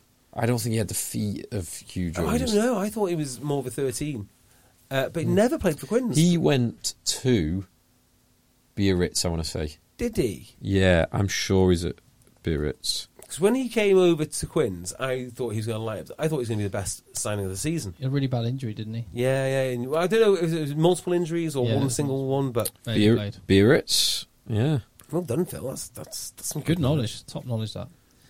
I'm Yeah. sure I've got I've got an image in my mind of him with grinder written across his bum. Ah, uh, So and staff as well. Staff's there. tough advantage. Yeah. Um, but Falcons, I mean, you talked about Sale lacking a cutting edge in attack. Newcastle, my word, really struggling It's not good, is it? with the ball. Yeah. You know, It wasn't great. I didn't, I didn't think this was the best game of the weekend. No, no, it wasn't. well, I'll talk about Hugo Samorno, which is he nailed the, his analysis of them, which was they weren't getting back into shape. They were going side to side. They looked disorganised. In attack. Yeah. Yeah. I, I think in defence, I think they're in well the- organised. Yeah. I think in attack, they are not well organised. And you've got uh, well, the- you've got um, Flood and Burrell, who are very experienced players, not playing. You've got Will Hayden Young Wood, who is very young and talented, but he's not he's not controlling that back line as he should do No. right now. And when they uh, actually, they did have a little phase where Will, Will Hayden Wood scored, and they looked all right actually. You know, th- when they kind of got it together. I wonder if it's a fitness thing more than anything else. They're just not working hard enough. Hard to know. Hard to know. Yeah, but they've, I- they've struggled for quite some time, actually, haven't they? They've not had a good result in a while. Yeah, I can't confirm this, but I suspect not all is well uh, up in Newcastle. Hmm. I suspect there's a, an undercurrent of something going on there, which is which the players are not enjoying. Hmm. Mm. Mm, Watch the nod- space. Who's, who's nodding vigorously but isn't talking? Which which Monday- one of you two? Which one of you Phil, two? stop Phil, nodding. Stop, nodding. Phil. Monday morning meetings. Mani- well, I don't know. It's a weird one at Newcastle because I don't think Diawara is in any danger whatsoever. He is king of the castle there. So if you're not happy, you're going to have to be leaving. I, I would suggest. Hmm. I tell you what I don't understand. Why isn't that Shre- Schroeder or whatever his name is Schroeder, Sh- or however your name is Schrader? L- Louis Schroeder. it's not Schroeder. Schrader. Sh- Man Schrader. You're thinking of uh, Game of Thrones. yeah, Mance Raider. Yeah, well, yeah. Why is Mance Raider not getting more time? I love how he plays. I love his pass. I mean, I don't know much about. Oh, we got an email about this. So, we s- speculated last week that one of our listeners was a scrum half because of the details that he put into his scrum half. Oh, we're analysis. talking about Ha- Harry Randall not being quite being fit enough to get around Yeah. and get to the breakdowns. He's not a scrum half. He's a fly half. Ah, But then he follows Hmm. That up- makes sense. Yeah. But now he follow, then he follows up with another thing, which is which two positions have the most contentious relationship? So, uh, Hooker, Hooker, and Oh, yeah, and Hooker Lock. and and Lou said lock. Yeah. yeah, I- you're jumping whoever's your line out caller and whoever's your line out thrower. That's definitely one of them. Uh, props and second rows as, as well. Uh, yeah, it's props to second rows. Give me definitely. more! Give me more! yeah, particularly with um, uh, uh, at sort of lower levels when you have more eight picks, classic eight picks, the six eight when you're defending the blind side. Yes. Well, and also the the six always thinks he should be playing eight at the lower level. always. Always. Yeah, yeah. Yeah. I And, But the- and mind you, so does the seven, and both second rows, But so- and the So- Lucette, so- and the tight I end. played a lot six and eight, and uh, and I always used to. If I was the six, I, I would always just say to the eight and make it absolutely clear. uh, And sometimes um, I'm running wide from it. Like it, if if the number eight's going to go, I'm running wide, trying to make the eight step back in to to the Ah. eight. The nu- uh, and that also means you're you're yeah. So you're trusting the eight to be inside you and As a defensive line, and a that is. defensive line. Yeah. So you're you're getting across to the winger if it's a, an 8 9 14 or whatever but Ooh, I um, like that. but um, but the number of times where I would do my job by getting off the line, getting out quick, and going wide, the eight would step back in, and our number eight would miss the tackle, and then I get bollocks. It's like no, no, used to do my head in. Yeah, because they don't understand. Yeah, they don't get it. No, I did my job. Yeah, exactly Yeah. right. So I got a really good number eight tip once from a wily old eight, John Clifford Biff from Broughton Park. Yeah. and he said, and I love, I still use this to this day. He said, do, n- do not bind on the top of the shorts, the second row. So you know you see eights bind on right. He said because if you're binding there and you're going to pick up the ball, you've got to release your hands, and the six looking over Can can see. see your hands, and then that's a cue for him to go and get bind in between the shorts like that. So it looks odd. But as soon as you, rele- you they can't see the release of the hands, binds you at the extra split second. Thought that is smart. Mm. That is, That is smart. clever. yeah. I like that. And, and, and until he's about 38, I think, um, he still had one of the fastest pickup off the bases. Not his physical speed, but the time it took him to get the ball off the ground and stop moving. Yeah. Like, everyone would be like, you, you, Plankers would not even be off their bind by the time he'd got round. So I, I had I had several dust ups with uh, You that, did? that guy in training. Few like fists were flying. He's broke my nose at least once. Yeah, a few, uh, and now we are both kind of coaching together. His Oh, are his, you? his son is um, his son is uh, the scrum half in our He, his Our son is a Oh, team. scrum half. yeah Wow. What's he Yeah. like to coach? Is he. Uh, yeah he's good. Well, ba- basically the the he um and he's one of these proper. I, I know we're describing someone that people don't know, uh, but that's a good point. But but the times when wh- when the team aren't really switched on, they actually go, "We- "We need Biff to, to talk to us." So he goes in and does his like G up, Yeah. and then they go off and play well. Yeah, a lot. Uh, yeah, I One can of them. imagine exactly. What, I know exactly what what that's like. Uh, his his most famous speech for Broughton Park. Okay, this is th th- and people can Every every club's got one of these. yeah yeah. His most famous speech. Well, and by the way, he was a very very good talker. Like so, like you say, you, you need you need someone's G up. He was a man. Well, in this case, he got it horribly wrong. So he gets in in um, in, in into the scrum, and uh, not scrum the huddle, and goes um, they're absolute shit, but you're treating them like they're a fucking mini metro. And I was, what? Do you think that's good? Is mini metro your your measure for good? I think that's the bombshell to, to leave this pod. It is. Yeah. We're There going to you we're gonna do another We'll do, Six we'll- we'll do Nations a quick print- Six Nations where we will preview. where we will also I discuss don't want to do one. Can we do something else instead? Can we go home? where we'll also discuss Razzie Rasmus's uh, Yes. recent article, but it'll be quick because I've got to be on a train in Oh my God. seven hours time. All Oh, right, okay, le- we will be quick then. Uh, right, let the boys play. What was I-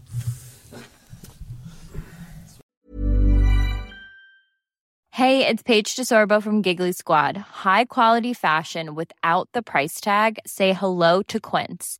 I'm snagging high-end essentials like cozy cashmere sweaters, sleek leather jackets, fine jewelry, and so much more. With Quince being 50 to 80% less than similar brands.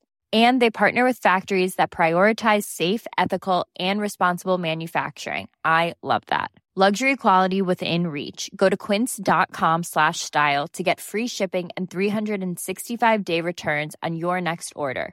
Quince.com slash style.